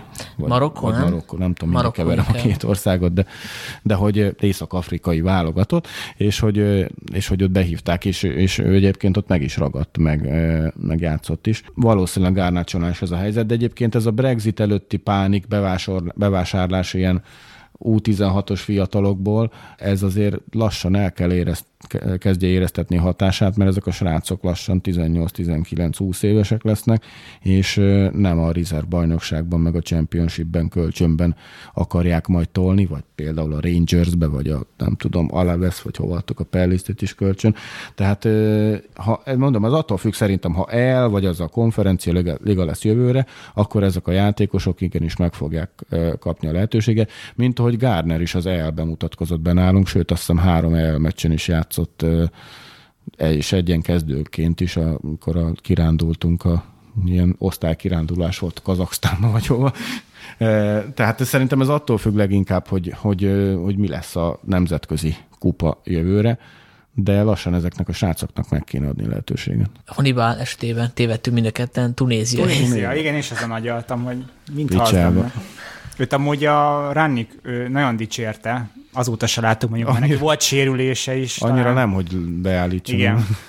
Ez egy ilyen visszatérő elem, hogy elmondja iksz ipszilonról, hogy nagyon jó, meg nagyon jó ledz, aztán nem, nem játszik. Aztán de következő héten kölcsön adjuk a Rangersnek. Jó, ott a Szúser is ilyen Di- volt. Diallo tök egyébként jól kezdett a Rangersbe, lőtte egy gólt a negyedik percben, aztán nem játszik. Hát az Atalantában is így kezdett egyébként, azért lett ilyen wonderkid, mert hogy ott, ott volt egy első beállásában a győztes gólja, de Garnerre visszatérve szerintem, ahogy a Garnert menedzseli a klub, nyilván leginkább az előző vezetés, az szerintem nagyon jó út egy United ifistának. Ugye itt kölcsön lett ő adva a Watfordnak tavaly, de ott nem kapott elég szerepet, és utána került kölcsönbe a Nottingham Foresthez. És a Nottingham Forestnél ott is lassan indult be a karrierje, és hát a, a, így a, az első fél szezonban annyira nem volt jó, viszont ebben a szezonban nagyon jó, szurkolók imádják. Én néztem két meccset, a Liverpool ellen játszott legutóbb, Carricket láttam benne konkrétan, tehát jó a srác, magas, van fizikai jelenléte, harcol a labdáért, passzol, nagyon jó srác, és tehát ő, ahogy ő itt felbukkant, hogy elbejátszott, ugye az év játékosa lett az U huszonhármas csapatban, és akkor utána került kölcsön, és most huszonegy éves, és ahogy mondod, most az előszezonban bárki legyen az új menedzser, azért Garner meg fogja kapni a lehetőséget, és szerintem élni is fog vele, hogy ő egy kerettag legyen. Hát nagyon kéne, mert ő tényleg az a szerepkör, aki most talán a legjobban hiányzik az egész csapatból. Csak ehhez az is kell, hogy tényleg akkor legyen egy olyan hozzáállás itt a klub részéről, hogy akkor itt nem lesznek instant impact fiatal játékosok, bármennyire is bíztató, hogy a Garner játszik. Egy huszonegy éves játékos, azon a poszton, ahol ő játszik, azért még mindig nagyon fiatalnak számít. Ez a Premier League, nem a Championship igen. rájátszása. Ne, nem várhatjuk azt, hogy ő konzisztensen jól teljesítsen, de ha látjuk benne a potenciált, akkor viszont meg kell neki adni a lehetőséget folyamatosan, és bele kell állni abba, hogy igen, lesznek olyan meccsek, mikor nem lesz jó, de cserébe hosszú távon lehet egy nagyon értékes középpályásunk tíz-tizenöt évre is akár. Fred helyett egyébként bármikor. Tehát. És most Fred jól játszik, mert én is elismerem néha, hogy jól játszik, de... Ja, hát azt ez... mondják, hogy akkor játszik jól, amikor a nyolcasba játszik, nem hatosba. Saját szerepkörében, tehát tényleg egészen elképesztő cseleket csinált. Én azt nem értem egyébként, Föl, hogy... Cselei mondjuk az pont nem voltak szerintem jók, vagy hát, hogy feleslegesek voltak, de... de hogy tá- segíti a támadásokat, ami Fredről abszolút nem volt elmondható három szezonon keresztül. Na, visszatérve az, a kérdésem, amit feltettem egy órával ezelőtt, hogy Fred is jobb lett Rágnyik alatt tényleg. Na, ugye. És akkor visszatérve még a fiatalokra, én azt jobban megértem, hogy a Hannibal vagy egy középpályás miért nem kerül be, vagy egy védő, mert hogy tényleg az, az a poszt, ahol nehéz instant impactot elérni. Viszont azt én nem értem, hogy most, hogy kiderült, hogy vagy börtön közelében vannak a csatáraink, vagy, vagy formán, vagy, form, igen, vagy nyugdíj, vagy formán kívül, hogy most mi nem tudunk bedobni egy csatát. Mondjuk a Charlie McNeilt, aki fossa a gólokat az utánpótlásban, tizennyolc nem, éves, utánpótlás. Ugye egy évvel idősebb, mint a Greenwood volt, hasonló, hasonló korban debütált például a Rashford is, vagy például volt az Joe Hugill nevű srác is, aki szintén tizennyolc éves, nem, nem tudom, mi van. Hát, tehát, hogy, az a baj ezekkel a srácok. Tehát, hogy az, az, nyilván, az a McNeilt nyilván beletett volna dobni, hát utánpótlás volt a Rashford is, meg a, a Green Wood is. Tehát hát, ez nem érv. Jó, de nem. És még a kispadon sem láttuk, tehát nem, nem arról van szó, például hogy... nem volt kimagasló gólokban az utánpótlásban. Greenwood mondjuk az utánpótlásban is jól tolta, de azért az egy más szint, azért teljesen... Hát azért be lehetne dobni öt-tíz percre. Wilsonra, meg Keenre, meg nem tudom, az ilyen csatárgyerekekre. Én azt látnám jó megoldásnak a McNeil esetében is, amit Garnernél elkövettünk, hogyha jövőre esetleg el lesz, akkor az elbe játszik, csereként, kezdőként, ligakupa, stb. És attól függ, hogy hogy megy neki, hogy utána kölcsönadás lesz, vagy pedig a, vagy pedig a kezdőcsapatban. Azért Rashford, Greenwood szerintem, hogy is mondjam, ők azért kivételes tehetségek voltak már. Hát meg ugye bár Rashford ugye kényszerből, igen, de, de, de nem, nem középcsatárként kerültek be ők igazán hosszú távon az elején, és az mindenképp segítette őket. Tehát az, hogy inkább a szélről indulva játszhattak mindketten, nem folyamatosan középen örlődve. Hát ez most el, elanga is ugyanez igen. kb. Tehát, hogy tehát ezek ő... a fiatal játékosok szerintem arra nem állnak készen, hogy a, hogy a Premier League-ben, ami tényleg ilyen szempontból a legnagyobb igénybe vétel, ott, ott középen darálják be, be, be, őket folyamatosan. Őket igen. egész meccsen, meg hasonlók. Tehát nem véletlen talán, hogy igazából Greenwood meg Rashford sem játszott csatárként folyamatosan. Szúksár alatt volt Rashford csatár, mikor Martial sérült volt, de egyébként ők is ilyen, ilyen jokerek. Sőt, hát, és itt visszatérve megint az edzői felelősségre, Rashford nem jobb szélső, tehát ez, ez, ez szerintem felejtős ez a... Jó, de mit csinálnak? Sanchót kitennéd balról? Akkor hát Sanchót tenném jobbra, igen. De ő jól érzi magát ott, és, és hát működik csak is. Jól érzi magát, csak mondjuk nem tesz annyit hozzá. De hogy hát nem, szerintem. Nem vett a Dortmundból, és ott játszott az utóbbi időben bal oldalon. Tehát... Szerintem nem játszik jól, tehát hogy nagyon, a számai is rosszak, tehát Rashfordnak ugyanolyan számai vannak, pedig fele annyi percet játszott mondjuk, és Rashfordot tényleg szidjuk jogosan, hogy szar. Rashford meg akkor ilyen három-négy hónapnyi ilyen, ilyen szenvedés után most valóban elkezdett jeleket mutatni, de szerintem Na, az, amely... Sancho. Sancho, bocs. Igen, de az a, az a rengeteg labdavesztés, a védekezésnek a, a teljes hiánya, az, az szerintem, szerintem nem jó.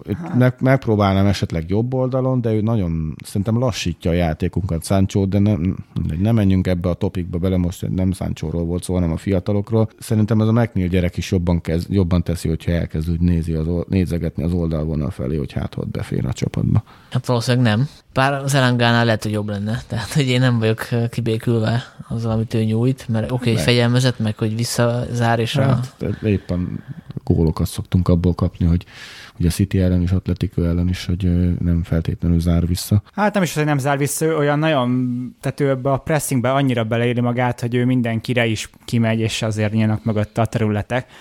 Na hát azért említsük meg az Atletico gólját, ahol azért így mondjuk két szabálytalanság előzte hát az, meg. Az, igen, ott volt egy kis rutintalanság ugye a részéről, már rossz ütembe esett el, de igen, arra... Meg hát ez igen, meg egy, meg egy var dolog, ugye, igen. Hogy harminc, keresztül, harminc méteren keresztül lökte, rángatta a védőt, és akkor visszajátszották az utolsó lökést, ami után elesett, és azt mondták, hogy ez nem volt igen. teljes. És a Fred ellökését meg, meg, meg ne is beszéljünk. Egyébként a fiatal közül még azt a Kobbie Mainoo nevű gyereket emlegetik, hogy jó lehet, csak hát ő meg tizenhat éves, szóval. Hát meg az utánpótlásban jó, tehát hogy róla visszatérünk, majd három év múlva beszélünk egy podcastbe fölé. Érjük, hogy... Jó, hát letesz kettő is, mert ugye a Pogba is kb. Ennyi idős volt, amikor így elkezdett. Bár ő aztán pont tizenhat évesen került ide. Tehát... tizennyolc évesen játszott, egy Crystal Palace ellen a ligakupa meccsen állt be csereként először, amit kikaptunk, igen. Ha. És nem is volt jó. Patrick Vieira túlmozgásos kisöccsének jellemeztem Pogba debüt, debütálásakor, való osztályzáskor.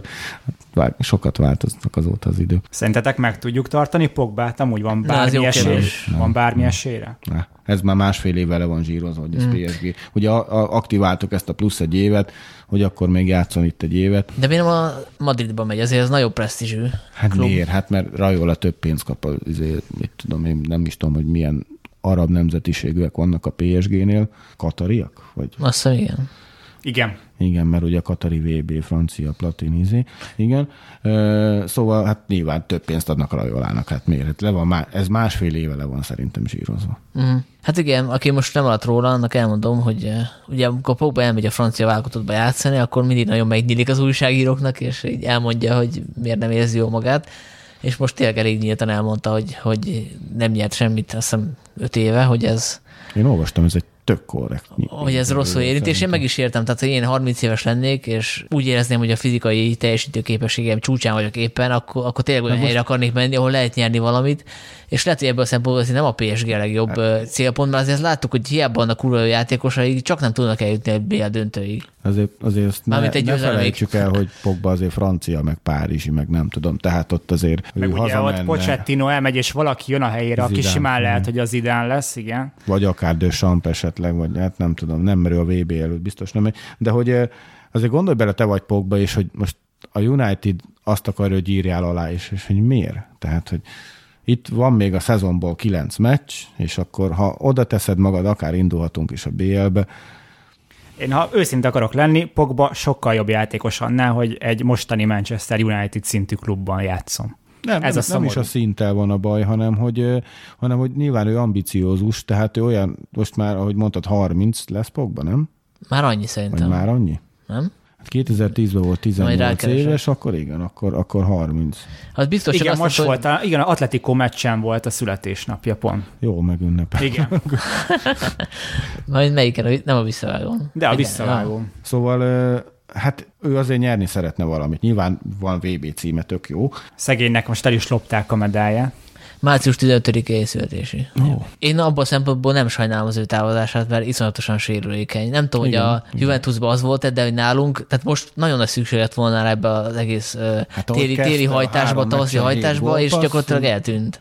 Igen, hát egy jó Pogba, biztos, hogy rosszabb lesz a csapat Pogba nélkül. Tehát még ha nem is úgy általában, de bizonyos meccseken azért kurva jó, hogy volt Pogba az utóbbi öt évben. Sőt, az első két szezonja az, az, az zseni volt, ott tényleg az volt, hogy ott a csapat volt nem jó körülötte. Vagy. Meg, meg Pogbára nem tudod azt mondani, hogy jó majd más pótolja, tehát más nem tudja megcsinálni azt, amit Pogba. Tehát helyette valami más, milyen jellegű játékos kell egyszerűen hoznunk. Igen, viszont olyan szempontból meg, hogy mivel ennyire különc játékos, mármint a szerepkört illetően, ezért ha Pogba elmegy, akkor úgymond hagyományosabb típusú játékosokat. Mert Pogbára nem tud eldönteni, hogy most mi jó, mert láttuk mondjuk ilyen védekező középpályás szerepkörben, mint egy en ef el-es quarterback passzokat osztogatni, láttuk középpályán ugye úgymond divatos kifejezésen nyolcasként vagy mezzáláként játszani, láttuk őt baloldalon irányítóként, láttuk őt tízesbe, tehát mindenképpen rosszabb lesz a csapat nélküle szerintem,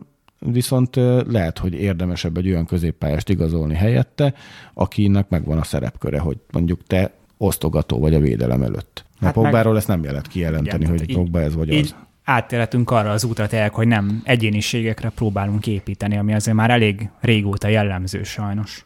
Csak hát igen, akkor, akkor meg tehát mi azért úgy világszintű klub vagyunk, tehát olyan játékosok kellenek, akik ezt a szintet is képviselik, akik, akiknek felhördülsz, meg megtapsolsz egy megmozdulását, és Pogba abszolút ilyen.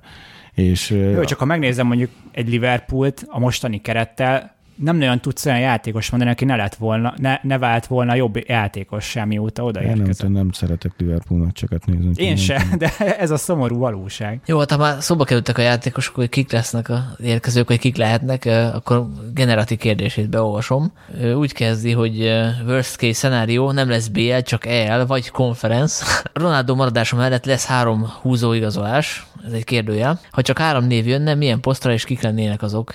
Pénzügyileg reálisnak maradva, nálam így hasraütve távozókkal és bevétellel is számolva kétszáz millió kiadása max. Az oké. Okay. Az, sőt, még lehet, hogy picit több is lesz szerintem, mert mint mondtam, a, ha elmarad a bé el, akkor, akkor a vezetőség, és ezt gondolom nem elsősorban a mindenféle Woodward-doktól meg ilyenektől függött, hanem mondjuk glázerik, glézerik mennyit akarnak ráfordítani, és ez, ez, ez ilyen mai áron ilyen kétszáz-kétszázötven millió lesz. Úgyhogy az, az meg lesz, de hogy neveket, nem tudom. Most olvastam ilyet, hogy a West Ham százötven millió fontra árazta be Rice-t, hát akkor az úgy, az úgy maradjon rajtuk inkább szerintem, tehát ha Rice százötven millió, akkor a, tudom én, Kimmich mennyi értem, tehát hogy Tehát, hogy őrült árak vannak, nem, nem tudom. Az a baj, hogy még ha tényleg ő lehetne mondjuk a utolsó kirakós darabka, akkor még szívnád a fogad, és még mondhatnád is, hogy legyen, de hát nagyon nem itt tartunk. Hogy most a kétszáz-kétszázötven milliós büdzsénkből százötvenet egy játékosra verjünk el, amikor azért jóval több igazolás fog kelleni. Itt csomó embernek lejár a szerződése, lesznek olyan távozók. Sok, olyan soknak most nem, jövőre jár le nagyon soknak a szerződése. Éppen emiatt, mivel sokat keresnek, most nem fogjuk tudni nyáron eladni, tehát itt lesz rajtunk egy nyolc-kilenc ember, ilyen Jonesok, meg Telleszek, meg nem tudom. Na igen, ez a másik, amin a klubnak egyszerűen muszáj lesz változtatni, mert ez, ez tényleg egy olyan spirál, amiből jól látszik, hogy nem jöttünk ki jól. Az, hogy ilyen, ilyen fizetésekkel kötöttünk le játékosokat. Három, három, igaz. Hát posztra, ugye azt, azt, azt írta a generáció, hogy posztra kell egy középpályás. Hát az fixen. Tehát. Nekem én ezt még nagyon régen, szerintem még hat-hét éve mondtam egy podcastben, azóta is kár, hogy nem valósult meg. Én a Southamptonnak a középpályását igazolnám le, James Ward-Prowse-t, megoldódna a set pieces problémánk, és, és egy olyan játékos, aki az utóbbi száz meccset végig játszott a pé el-ben, amikor nem volt eltűltő körülbelül, huszonhat-hét éves most, tehát nem is, nem, nincs is rossz korban, őt mondanám egynek mondjuk. Kéne egy csatár, hát nem, nem tudok most csatárt olyat, aki elérhető, meg van ötletetek csatára? McNeillen kívül, de hát ő nyilván nem lesz első számú csatár, főleg ha feltételezünk, hogy Ronaldo megy. És szerintem egyébként, ha a Portugália nem jut ki a vé bé-re, akkor szerintem Ronaldo el fog menni Amerikába. Amúgy szerintem még ha Ronaldo nem megy, akkor is fog kelleni csatár, mert így, hogy most Greenwood kiesett, Cavani elmegy, egyszerűen nem vagyunk meg létszámban. Hát Marcial visszajön, Rashford ott van. De, de milyen, igen, milyen igen. csatár kéne? Tehát ilyen kilences befejező, nem tudom, egy ilyen Haaland-féle. Hát de mi az, hogy féle? Tehát, hogy mondd még egy olyan játékost, aki Haaland-féle. Befejezőnek ott lenne Ronaldo, és jó lenne, csak nem befejező csatárként használjuk. Uh-huh. Valamilyen free rollban szaladgál össze-vissza elő. Hát a kezdésnek jól lehet tudni, hogy Greenwood, ami az Isten van, nagyon-nagyon... Tehát mondjuk Dybalára gondolsz, hogy ilyen... A, a, nem, nem, nem, nem, nem. Hát ő, ő, ő csatára számít. Nem, nem, nem Haaland, azt mondtad, hogy nem Haaland féle, tehát, hogy... Ja, de, dehogy, de, dehogy nem. nem. Ilyen McNeil féle kéne, csak hát nyilván a McNeil tizennyolc nulla, éves. Nulla gól szerzett felnőtt szinten, úgyhogy... Hát mindenképpen egy ilyen mozgékony, modern csatár, tehát nem egy ilyen leshatáron portyázó Inzagit kéne, tehát nyilvánvalóan úgy kéne igazolni csatárt is, hogy ez beilleszkedjen a játékunkba. Most gondolkozom, hogy az é bé-n itt láttam csatárt, akit szívesen láttam. Jó, addig akkor térjünk át a középpályásra, mert, mert oda leneültetem, csak nem tudom kimondani a nevét. Ez a Monakónak, Monakónak a védekező középpályása. Tchouaméni? Igen, igen. Én ott láttam bé el selejtezőn, talán valami, vagy ukrán vagy orosz, ez most jól jön, de valami, valamilyen csapat ellen, és ő nem tetszett nekem. És az a baj, hogy ő meg pont Pogbával játszott párban a francia válogatottban, és úgyhogy pont, pont elmenne. Miközben a Kamavinga, akit a Reál igazolt, az meg tök jó gyerek, tehát ő, ő jó lett volna. Én a középpályás már mondtam, úgyhogy ez most a ti körötök. Ward-Prowse. Amúgy a Ward-Prowse olyan szempontból jó lenne, hogy ő egy ilyen négy-három-háromba például pont passzolna, csak pont nem abba a pozícióba megint, ami a mi rákfenénk, hogy ki az, aki egy Maticsot el tud játszani. És ő, ő nem az, szintén nem az. Tehát ő is egyelelő négy játszik. négy kettőbe is eljátszik egyébként, tök jó, sőt az a Hasenhüttl-féle elvileg Rágnyik megoldás, de az nem tudom honnan jött, mert hogy annyira nem. Hát az biztos, hogy őt úgy kell elképzelni, hogy ugye Bruno fixen fent van, ugye? És akkor ő mellette. Csak mögéjük akkor még mindig kell valaki. Szerintem a Bruno csatárnak az se lenne egyébként. Ö, egy én is, tehát őt egy ilyen hamis kilencesbe szerintem már rég be kellett volna csak próbálni. Akkor kell mellette hát, ugye ezzel próbálkoznak most rajnik, nem tudom melyik meccsen. Amikor a City ellen, mikor Pogba ja, ja, ja, és Bruno Fernandes volt. Mondjuk az szerintem hülyeség volt, tehát Pogba ment előre pressingelni, azért előre lehetett látni, hogy ebből, ebből sok, sok jó nem lesz, tehát ott kergetni fogjuk a labdát. Most mi mondjátok, hogy ott is volt egy jó húsz percünk. Hát, hogyha már a fiatal szóba kerültek, ugye akkor az nem új igazolás lenne, hanem én visszahoznám a kölcsönből a Ethan Lairdet, mert hogy tényleg kell egy jó szélső. Daló helyett. Daló helyett, persze, meg a Dalónak is helyett. Jövőre jár le egyébként a szerződés, ott megint az lesz, hogy nem fogjuk tudni eladni, mert az ügynök azt mondja, hogy inkább kiseggel egy fél évet kölcsönbe, és akkor elmegy ingyen. De, a Laird az tényleg... De jó, jó gyerek, aha. Meg igazából...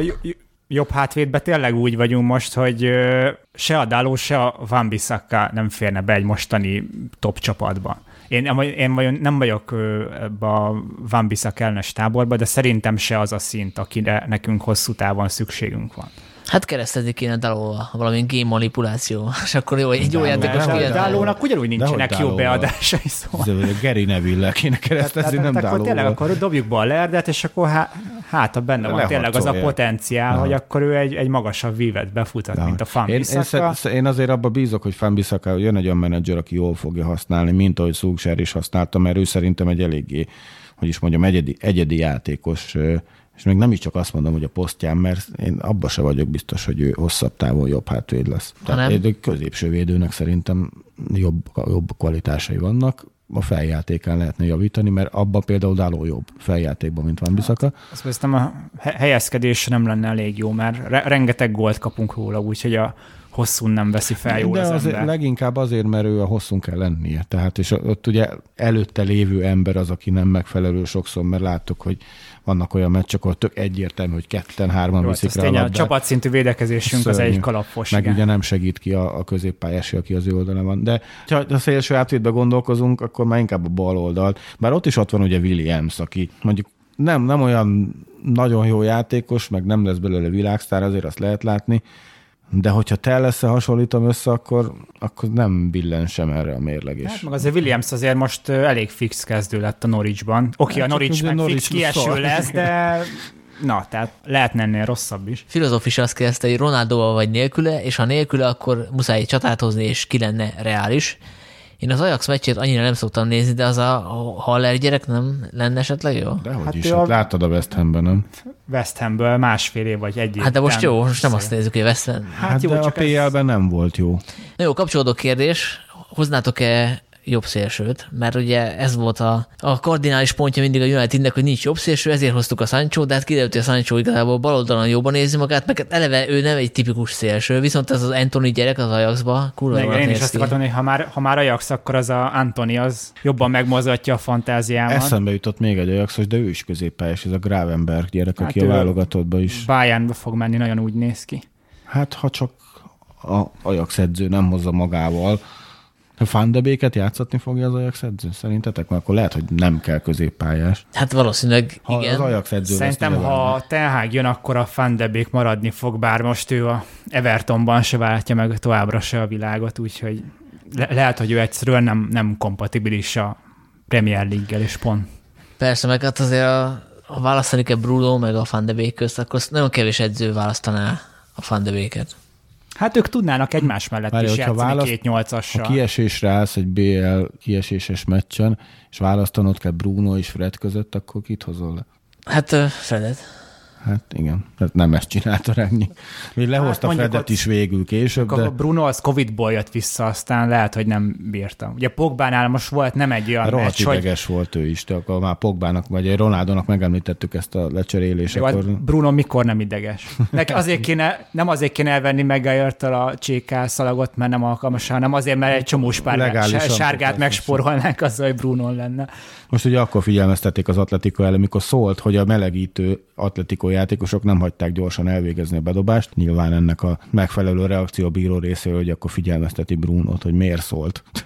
Nem akarok bírózni, csak néha ki, ki, kibugyog így belőle. Nehéz nem tehát, bírózni egy ilyen szezon amikor után. Úgy kell magyarázni a meccs után a bíróikarnak, hogy miért adtak meg, vagy miért nem adtak meg egy gólt. Ugye itt az ef á kupa kiesésünk szerintem az így a hát az a, ez az elcsalás kategória konkrétan, úgyhogy azért ez, ez is közrejátszik. Csak az a baj, hogy mindig van nyolc éve körülbelül mindig van valami kifogás, és, és most ez, ez, ez még a nyolc év alatt is a legrosszabb időszakunk. Usul tizenhárom kérdezte, hogy lehet-e, és van-e értelme egyáltalán az edzőkérdésen kívül másról is beszélni jelenleg, amíg ez el nem dől. Mi az eljárás az új edző munkával kapcsolatban, mik a prioritások, merre kellene vigye a csapatot? Hát ugye beszéltünk az edzőkérdésen kívül másról is, szóval ezt, ezt megválaszoltuk, ezt az első kérdést. Hát a másikkal kapcsolatban szerintem még nem, nem beszéltünk, mert itt most neveket dobáltunk, de hát az fontosabb lenne, hogy igazából mi az irányvonal. Tehát, nem hogy beszéljük. Legyen egy konkrét elképzelés, hogy akkor nem tudom, támadó foci, akár konkrétan meghatározva, hogy milyen felállás. Ugye ez ismert, hogy a Barcelonánál, Ajaxnál, sok csapatnál, ifjúsági csapattól fölfelé mind ugyanolyan felfogásba játszanak.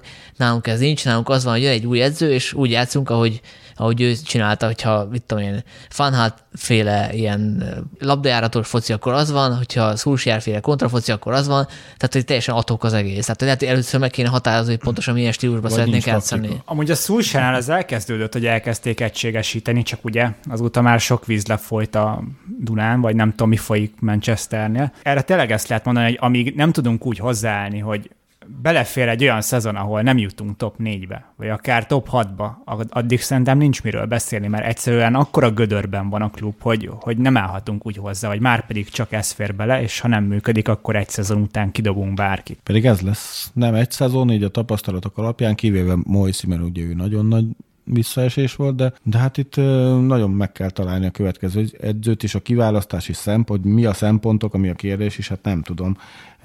De amit említettél, támadó foci, illetve egy hosszú távú projekt, amiben mindenképpen szerepel az, hogy saját nevelésű játékos mindig legyen a csapatban, mint ahogy nyolcvan éve van. Ilyen szempontból, ami a négy fő jelölt közül, akit mondogatnak, ugye a Ten Hag meg a Pochettino mellett a, a Valverdét mondják, meg a Lopedegit, Úristen. Hogy elvileg őket interjúvoljuk. Közülük a Ten Hag az talán, aki ilyen szempontból legjobban passzolna, mert ő tényleg a fiatalokat biztos, hogy kipróbálná, meg ugyanáll az Ajaxnál is azért a széljáték az nagyon jellemző, ami ugye a Unitednél szintén elég komoly ö, tradíciókra vezethető vissza. De mondom, tehát ezt, ezt már átrágtuk, hogy ő, ő, ő is annyi, annyi kérdőjelet hoz magával, hogy klubvezetésnek a bizonytalanságaival párba ez, ez egyszerűen megfejthetetlen, hogy, hogy mi sül neki belőle. Eszembe jutott még egy kritérium, ami alapján föl kéne venni az új edzőt, hogy ne Tuchel legyen, ne úgy hívják. Hát az, az, az, akkor el lehet, hogy előfordul, hogy nem nézném a meccseket. Tehát a Chelsea meccsei valamiért én most belefutok sokba. És Simeonéhez mit szólnátok? Valaki földobta, nem is tudom melyik. Lehet, hogy valami United legenda volt az, vagy, de, vagy valami United podcastben hallottam, mert hogy, hogy kéne egy ilyen erős egyéniség, aki tényleg mindenki követni őt a világ végére és az öltözőkből. Tökön is lőném magam, olyan focinak tap kéne tapsolnom, mint amit az Atletico Madrid mutatott. Mondjuk ezen a két meccsen, hát botrány. És nem hiszem el, hogy ezt, ezt erőltetni kell így a... Megint nem csak bíró, hanem ugye ez általában ugye ez a hozzáállás, hogy ezt lehet, ez, ez tökre hát nem ez, ez egy hányadék volt konkrétan. De hát ugyanez a Sevilla, Villarreal, mindegyik ezt csinálja, és meg, meg, meg a pé es gé is például, hát emlékezhetünk ott is az argentinok, hogy Fredet fejelgeti, azt ő, esi, ő, ő esik össze. Én nem hiszem, hogy ezt kéne erőltetni, úgyhogy én nagyon örülök, hogy inkább legyünk szar csapat, de ne legyünk Simeone csapat. Ja, én továbbra is optimista vagyok, mert hogy az, hogy interjúk vannak, az azt mutatja, hogy azért valamifajta koncepció csak van. Annak idején gondolom a Mourinho nem úgy került, hogy interjúztatták, tehát a neve alapján most meg akkor ezek szerint, ezek szerint van valamiféle hát vagy fingit nincs, hogy ki lenne a jó, azért megnéznek öt öt hatot. Jó, hát ez már tényleg a, a félig üres esete. Na jó, de hát most én, én tényleg én, én ezt a két nevet, amit ugye itt leszálljott az előválasztás, és az a kettő maradt, hogy ugye Pochettino vagy Ten Hag, én meglepődnék egyébként, ha nem közülük kerülne ki a következő edző. Én inkább azért szurkolok, hogy ez tényleg záruljon le minél előbb, és ne május végén kelljen még azt találgatnunk, hogy ki lesz az edző. Tehát most itt egy tök hosszú szünet. Mind a, mind a kettőnek ö, élő szerződése van. N- nem fogják bejelenteni. Ja, bejelenteni nem fogják, tehát nem is erre gondolok, csak hogy akkor a színfalak mögött valami egyesség legyen. Hát nem is kell bejelenteni, lényeg az, hogy tudják, hogy meglegyen a bevásárlólista, amit megkapnak az edzőtől. Hát, hogy vágod, hogy a Unitednél valamit nem jelentett be, az ugyanúgy meg fog jelenni. Hát ugye eleve az, hogy most kiszivárgott, hogy a Ten Hagnak állásinterjúja volt, az is abszurdum, tehát ez most miért tartozik a nagy közönségre? Nyilvánvalóan ezt nem akartam United bejelenteni, ez valahogy kiszivárgott, és félek attól, hogy kiszivárgott az is, hogy mondjuk nem tudom, le akarok igazolni a Monacóból a középpályást, és akkor fölmenne az ára duplájára. Tehát itt valahogy a, a téglákat azonosítani kéne, akik... Ez nem, nem ugyanaz, tehát azért a, ha felmerül, hogy a United le akar igazolni a Tchouaménit, az, azt az ügynök szivárogtatja ki. Tehát az meg, hogy a, hogy a menedzser tárgyal, hogy ő, ő legyen egy másik klubnak a menedzsere, az meg szerintem inkább az ilyen, az ilyen személyzet, meg hasonlók, akik le, legcsinálják a foglalást, foglalják a repülőjegyet Ten Hagnak Manchesterbe, és akkor ezek kikerülnek, mert az újságíróknak nyilván jó kapcsolataik vannak. Ja, hát nem ideális szerintem, de mindegy, lépjünk tovább. Schaff kilencvenkettő, mi lenne az ideális felállás jövőre? négy kettő három egy vagy valami más? Szerintem ez lényegtelen. Igen, tehát egyrészt, másrészt teg, a modern foci már rég túllépett azon, hogy itt felállásokon agyaljunk, tehát szerepkörök ezerszer fontosabban. Én azt tartom fontosnak, hogy jövőre bárki lesz a menedzser, hogy Brunónak ugyanazt a szerepkört, még ha feltétlenül a formáció nem is ugyanaz, de ezt a, ezt a szabad támadó szerepkört, ezt, ezt adja meg, mert szerintem úgy lehetünk jó csapat, hogyha ezt kihasználjuk.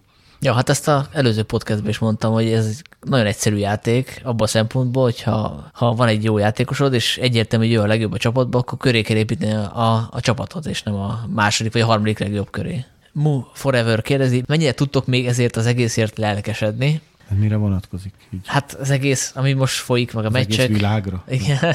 Vagy, a, vagy a modern focira. Vagy igen, a, hát nyilvánvalóan a, a United, Unitedre vonatkozik. Én soha nem éreztem még késztetést arra, hogy, hogy ne nézzek végig egy meccset, vagy, vagy be se kapcsoljam, vagy fél időnél kikapcsoljam. Hát, tehát én, én azért észrevettem, hogy mostanában ilyen körmöt vágok a második fél idők alatt, mint a kaját melegítek, tehát nem tudom, azért megvan az emberben az, hogy, hogy, hogy nem érzi, hogy ez a csapat most jó, vagy úgy gólt szerezhet, vagy... Na, de, kép, de képzel azt, aki mondjuk a, a Spurs... Az... úgy volt, hogy volt, bocs, volt hátra harminc perc mondjuk, és én azt úgy néztem, hogy rengetegszer fordítottunk, hogy általában úgy mondjuk öt percenként van egy csapatnak egy helyzet, hogy az még, még hat lehetőség, hogy megnyerjük a meccset, és, és ott elég sokszor hátrányban voltunk, tény, több mint rágnyik alatt, viszont elég, ezeket gyakrabban megfordítottuk. Most ezt ne, nem érzem a csapatban. Ha, ha megvolt az egy jó fél időnk, vagy húsz percünk, harminc percünk, akkor utána így, hát... mondjuk átutazom a meccset így. Nézem, de máson agyalok közben, hogy miért, miért nem vagyunk jók. Hát én már pár hete is beírtam a, a fórumba, most meg pláne ezt érzem. Azzal együtt, hogy én se hagynék ki meccset semmi áron, hogy ha lehetne, akkor egy ilyen szimuláljuk le a szezon hátralevő részét, és akkor kezdjük a kövit, mert most már pláne, tehát ez már akkor is így éreztem, amikor még ott voltunk a bé el-ben, meg a kupában, de egyszerűen érzed azt, hogy itt most már nagyon nincs tétje ennek az egésznek. Illetve van egy jó tippem egyébként, hogy ha unalmas a meccs, akkor mire érdemes figyelni, hogy nézd ki egy játékost, aki itt tudom, utálsz ellenféltől, vagy szeretsz a mi csapatunkból, vagy nem szeretsz a mi csapatunkból, és nézd őt, hogy hol helyezkedik. Azt, azt hiszem azt mondod, hogy nézd meg Tominét, és számold meg, hogy öt perc alatt hányszor szkennel, és ha egynél több, akkor az egy kiemelkedő. De ja. Most gonosz voltam, mert amúgy nagyon szeretem meg Tominét, de igen, igen, ilyen szempontból például Vagy, vagy né- nézd azt, hogy, hogy, hogy én, én azért nem, például Sanchovéra, én néztem így egy meccsen, és hát én nem vagyok vele megelégedve, számoltam, hogy hányszor nem a jó megoldást hozza, de mondjuk Rashfordnál is például beáll Rashford, és akkor nézd csak Rashfordot, hogy mit csinál, és hát mint a, aki nem tudja, hogy a kontrollere melyik gomb micsoda, tehát úgy, úgy, úgy futkározik néha a pályán, úgyhogy, de visszatérve a kérdésre, hogy, hogyha mennyire tud minket motiválni, meg mennyire unjuk ezt, hát ez a szezon, ez, ez számomra úgy nagyjából véget ért. Az Arsenal elleni meccs, meccsig még mondjuk úgy bizakodom, hogy, hogy elérjük a top négyet, de hát ez is nagyon szomorú, hogy már nem is dobogóról beszélünk, hanem top négyről. Tehát, hogy, hogy ahhoz kell bravúr, hogy elérjük a top négyet, azért ez... Ez még a nyolc év alatt is mély pont, vagy most már kilenc, nem? Hát Arsenal trófit megcélozzuk, igen. Hát most nem a csapathoz ö, tartozik ez a kérdés közvetlenül, de azért, ha már beküldte Angus, akkor felolvasom. Nektek nincs ez a teljesen felesleges érzésetek ezzel a pé el holofémmel kapcsolatban? Ez számomra olyan, mint a felcsapnák a históriás könyvet, és megnézzék, hogy kilőtte a legtöbb gólt, és kijátszott a legtöbb meccset a pé el történelmében, és akkor szépen mindenkit beiktatnak ide. Hát én ott kezdeném, hogy én abszolút nem vagyok otthon az amerikai sportokban, tehát nekem ez, hogy Hall of Fame, ez, ez nem mond semmit. Tudom, hogy, tudom, hogy mit jelent én az. Én most így de hogy, a szemöldömöket, mert ezt így magyarul értelmeztem, hogy amikor először felolvastam, és nem tudtam, hogy miről van szó. Hall of Fame miatt. Ja, ja, ja. Ugye furcsa volt, de aztán leesett. De hogy, áh, nem, hülyeség. Tehát az elsőben két, két, ketten kerültek be ugye választás alapján. Ők Shearer és Henry voltak, ugye? Hát Shearer egy bajnoki címet nyert, ugye? Henry meg... Blackburn-nál, igen. Henry meg négyet talán. Szóval itt vannak olyanok, akik megnyerték ezt több mint tízszer, és nincsenek ott a Hall of Fame-ben, tehát ez... Lehet, hogy van egy ilyen nagy vagy... gömb, amiben beledobálják, beledobálják a neveket, és így kihúzzák minden évben. Az a fura, hogy pontosan tudod, hogy hova kéne kiukadnunk, mert mindenki tudja, hogy ki az a húsz-harminc név, aki ebbe beletartozhatna, és most az, hogy ezt x évig húzzuk, én se látom, hogy mi értelme van az egésznek. Tehát igen, most is kijött egy ezt... ilyen huszas, hogy nem tudom hányas shortlist, hogy akkor közülük kerül ki a következő, és így ok, whatever.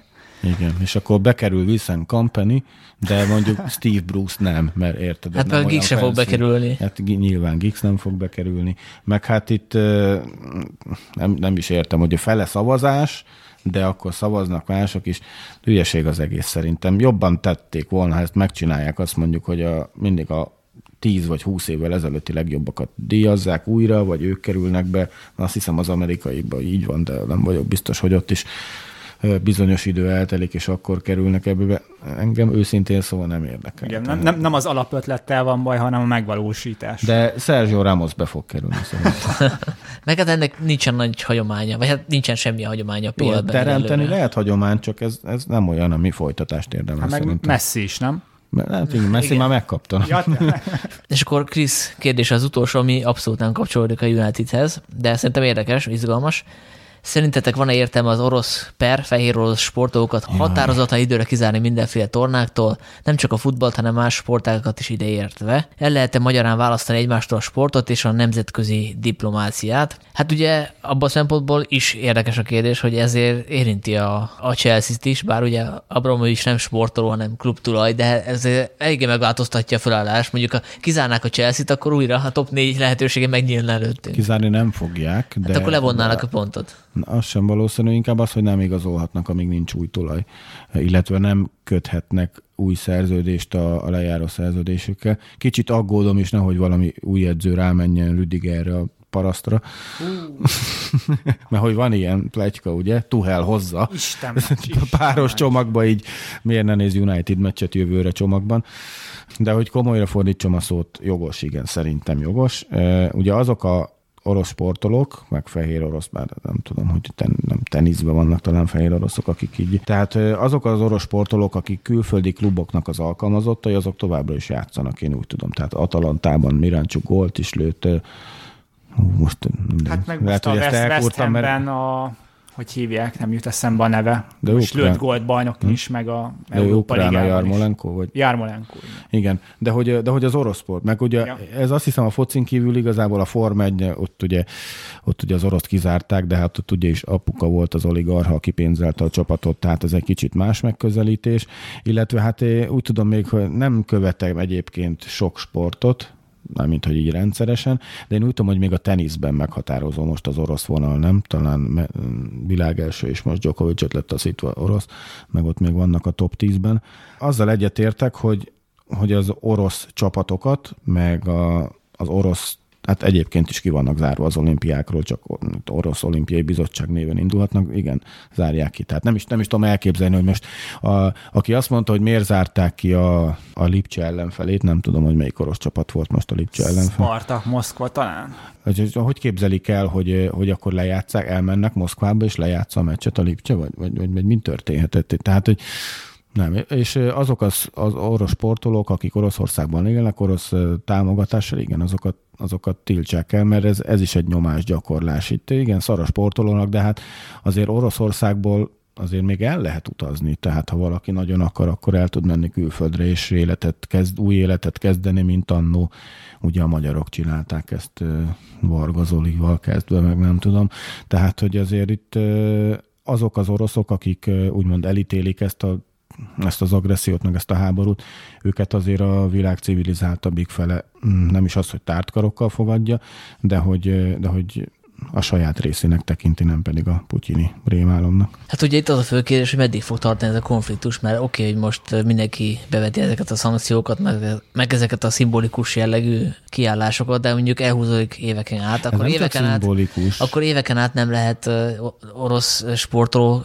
Jó, de most akkor képzeld el, hogy nincs ez, és elmegy egy orosz, orosz sportoló egy mondjuk egy Amerikában, vagy Franciaországban tartott sporteseményre, egy atlétikai eseményre, és mit fog kapni az orosz sportoló? Hát én azt jó megoldásnak tartom, hogy egyrészt Oroszország néven se szerepelhessen, de használhassa az orosz nemzeti színeket, és az orosz himnusz sem szólalhasson meg, illetve hogyha valaki fölveszi azt a Z betűs pólót, vagy nem tudom, ugye ez megtörtént, hogy valaki úgy provokált, azt hiszem a második helyzet talán ukrán lett, és a sportoló meg fölvett az Z-t, ugye az orosz csapatok melletti kiállás, szóval aki ezt megtesz, ezt nyilván tiltsák el, meg nem tudom, zárják valami nagyon mély helyre, szóval nyilvánvalóan az orosz nemzeti büszkeséget azt most nem kell hangoztatni a dobogó tetejéről, de ettől függetlenül azért szerintem van különbség a között, hogy mondjuk egy egyéni sportoló elutazik, nem tudom, Franciaországba elindulni egy versenyen, meg azt, hogy elvárjuk, hogy, hogy egy foci csapat utazzon egy visszavágóra Oroszországba. Az utóbbi szerintem is abszurd most ebbe a, ebbe a szempontból. De, most a... de mondjuk egy, mit tudom, egy sakkozó miért ne játszhatna,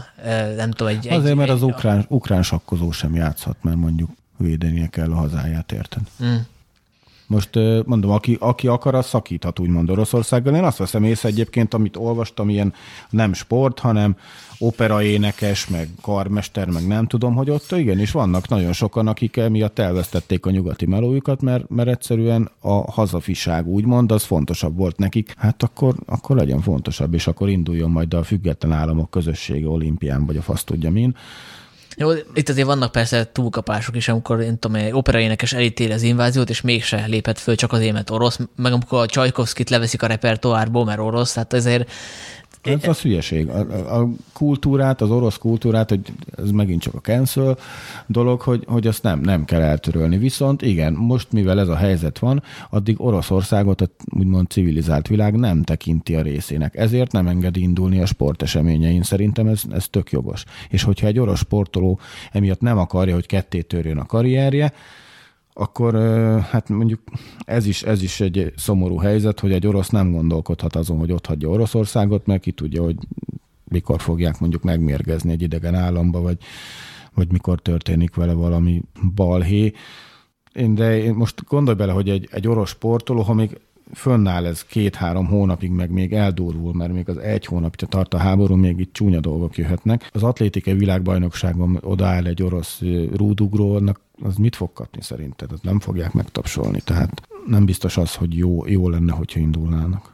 Hát igen, szóval ez igazából félig nyomásgyakorlás, félig meg egy ilyen védelmi mechanizmus, úgyhogy ilyen szempontból én sem érzem azt, hogy ez túlzó lenne, mert kétféle nézőpontból is nézve indokolt az egész. Én úgy gondolom. Meg hát a másik, hogy az oroszoknak évek óta van egy eltiltás, azért mert állami szinten doppingoltak, sőt, eltüntették a doppingolás nyomait, hasonlók, tehát, hogy is mondjam, azért... Volt előzmény. Fe, felfüggesztettet kaptak mondjuk, és tehát nem annyira sajnálja a Nemzetközi Olimpiai Bizottság sem, hogy, hogy nem kell az oroszokkal vesződni ilyen szinten, bár ugye az olimpia az még, az még jóval odébb van. Azt viszont én egyáltalán nem sajnálom, hogy, a, hogy az orosz válogatott ö, ugye nem vehet részt a pótselejtezőn, ahova kijutottak, mert ö, ez egy nyomásgyakorlás. Igen, és ö, akármennyire is mondjuk sajnálnám az orosz focistákat, én azért az ukrán focistákat mondjuk jobban sajnálom. Igen, hát ugye nyilván ők se játszhatnak most, mert nem, nem tudtak fölkészülni. A lengyelek meg... Orosz bajnokság megy, az ukrán nem, csak hogy így ezt... Hát azért mondom, az ukránok azért nem játszhatnak, igen, igen, és akkor a lengyelek így tovább jutottak, ami szintén egy elég pikáns meccs lett volna a Lengyelország, Oroszország. Az enélkül is hasznát volna, tehát ott azért egy, egy pár arc betört volna amúgy is békeidőben. Van még valami nektek, amiről nem beszéltünk neki? Hát van még hátra kilenc meccs a bajnokságban. Következő meccsek egyébként a Leicesterrel játszunk, Leicester, aztán el... Everton, Norwich, Liverpool, idegenben, Arsenal idegenben, és aztán a Brentford. Ugye itt uh, Liverpool-Arsenal az egy héten lesz, tehát így lesz között a három nap a remek uh, naptár beosztás miatt. Arról akartam beszélni, aztán most már csak egy picit, tehát hogy márciusban két bajnoki meccsünk volt, ugye a bé el meccsel együtt három meccs, februárban volt hét meccsünk, áprilisban öt, ki csinálta ezt az idei naptárat, tehát teljesen elbaszott, és nem a Covid baszott bele, hanem így. Hát de a Covid is. Hát a Covid, de hogy lehet ilyet, hogy ef á kupát fordulót rakunk a válogatott szünet előtti hétvégére, hogy aki, akinek elmarad a meccse, az akkor ne játszon három hétig. Mi játszottunk mondjuk egy bé el meccset, de vannak olyan csapatok, akik most három-négy hétig nem játszanak. Igen, ez most nagyon hülyén jött ki, meg én azt sértem, hogy a liga miért nem védi a saját csapatait, és miért van az, hogy máskor, ha bé el meccs van, pént, tudnak pénteken játszani, ahogy az Atletico is pénteken játszott, mi meg ilyen, mi is játszottunk pénteken egyébként. ef á kupa meccset ugye a Middlesbrough elé rakták. Hogy... Tehát játszottunk már egyébként a hét minden napján, ezt megnéztem, tehát hétfőtől vasárnapig. Csütörtökön is, hogy készüljünk egy picit jövőre. Igen, jövőre fogunk sokan. De ugye nagyon elbaszott egy, egy versenynaptár az egész, tehát ez most már a második ilyen, ugye február végén is volt valami ilyen, hogy két hétig nem volt meccsünk, mert ott ilyen szünet volt, vagy február elején, nem is tudom. Tehát ez, itt, ez valami nagyon elkúrt versenynaptár, de hát kilenc meccsünk van még, Ugye egy ponttal vagyunk lemaradva az Arzenáltól, egyel? Egyel, de nekik de van kettő, még kettő meccsük. Kettő meccsük. Tehát azt jelenti, hogy ha mondjuk megverjük az Arzenált, akkor az azt jelenti, hogy két ponttal vezetnénk, viszont nekik kettővel ugye... Vesztett pontban négy pont hátrányunk van. A vesztett pontot nem szerettem, mert tehát nem elveszítjük a pontokat, hanem megnyerjük, tehát ez, ez még nincs meg. Főleg azt szeretem, mikor kiesőknél számolják ezt, akik egyébként soha nem szereznek kávépontot, hogy vesztett pontot tekintetében, de hogy, hogy mit tippeltek, hogy mi lesz? Megelőzzük az Arzenált, megelőzzük az Arzenált és a Spurs-t is, mind a ketten megelőznek. Hát a Spurs-t még el tudom képzelni, hogy megelőzzük, de az Arzenálnak szerintem, ha azt nézzük, hogy ők mennyire egyben vannak most, és hogy mennyi előnyük van, én nem látom azt, hogy azt le tudjuk dolgozni, pláne úgy, hogy ugye oké, okay, játszunk velük, és még ha meg is verjük őket, akkor tudunk rajtuk hozni, de még játszunk a Liverpool-lal és a Chelsea-vel is. Hát ugye Ragnik azt mondta, hogy mind a kilenc meccset meg kell nyerni, hát ehhez képest a szezonban nem volt még három egymás követő meccs, amit megnyertünk. Ha mind a kilenc volna. meccset megnyerjük, akkor top négybe leszünk. Igen. Egyébként van, van egy ilyen ötszázhatvannyolc nevű, nem is tudom ez micsoda, ők készítettek egy ilyen projekciós modellt, és szerintük hatvanhárom pontot fogunk szerezni. Ugye tavaly hetvennégyet szereztünk, és ez a hatvanhárom pont, ez lenne a negatív rekordunk a pé el-ben. hatvanhárom pont, harmincnyolc meccsen, az, az nagyon szar. Tehát, hogy hát a meccsenkénti két pont átlagtól el vagyunk maradva, mondjuk egy, egy tizenhárom ponttal, tizenöt ponttal, az, az szörnyű, tehát.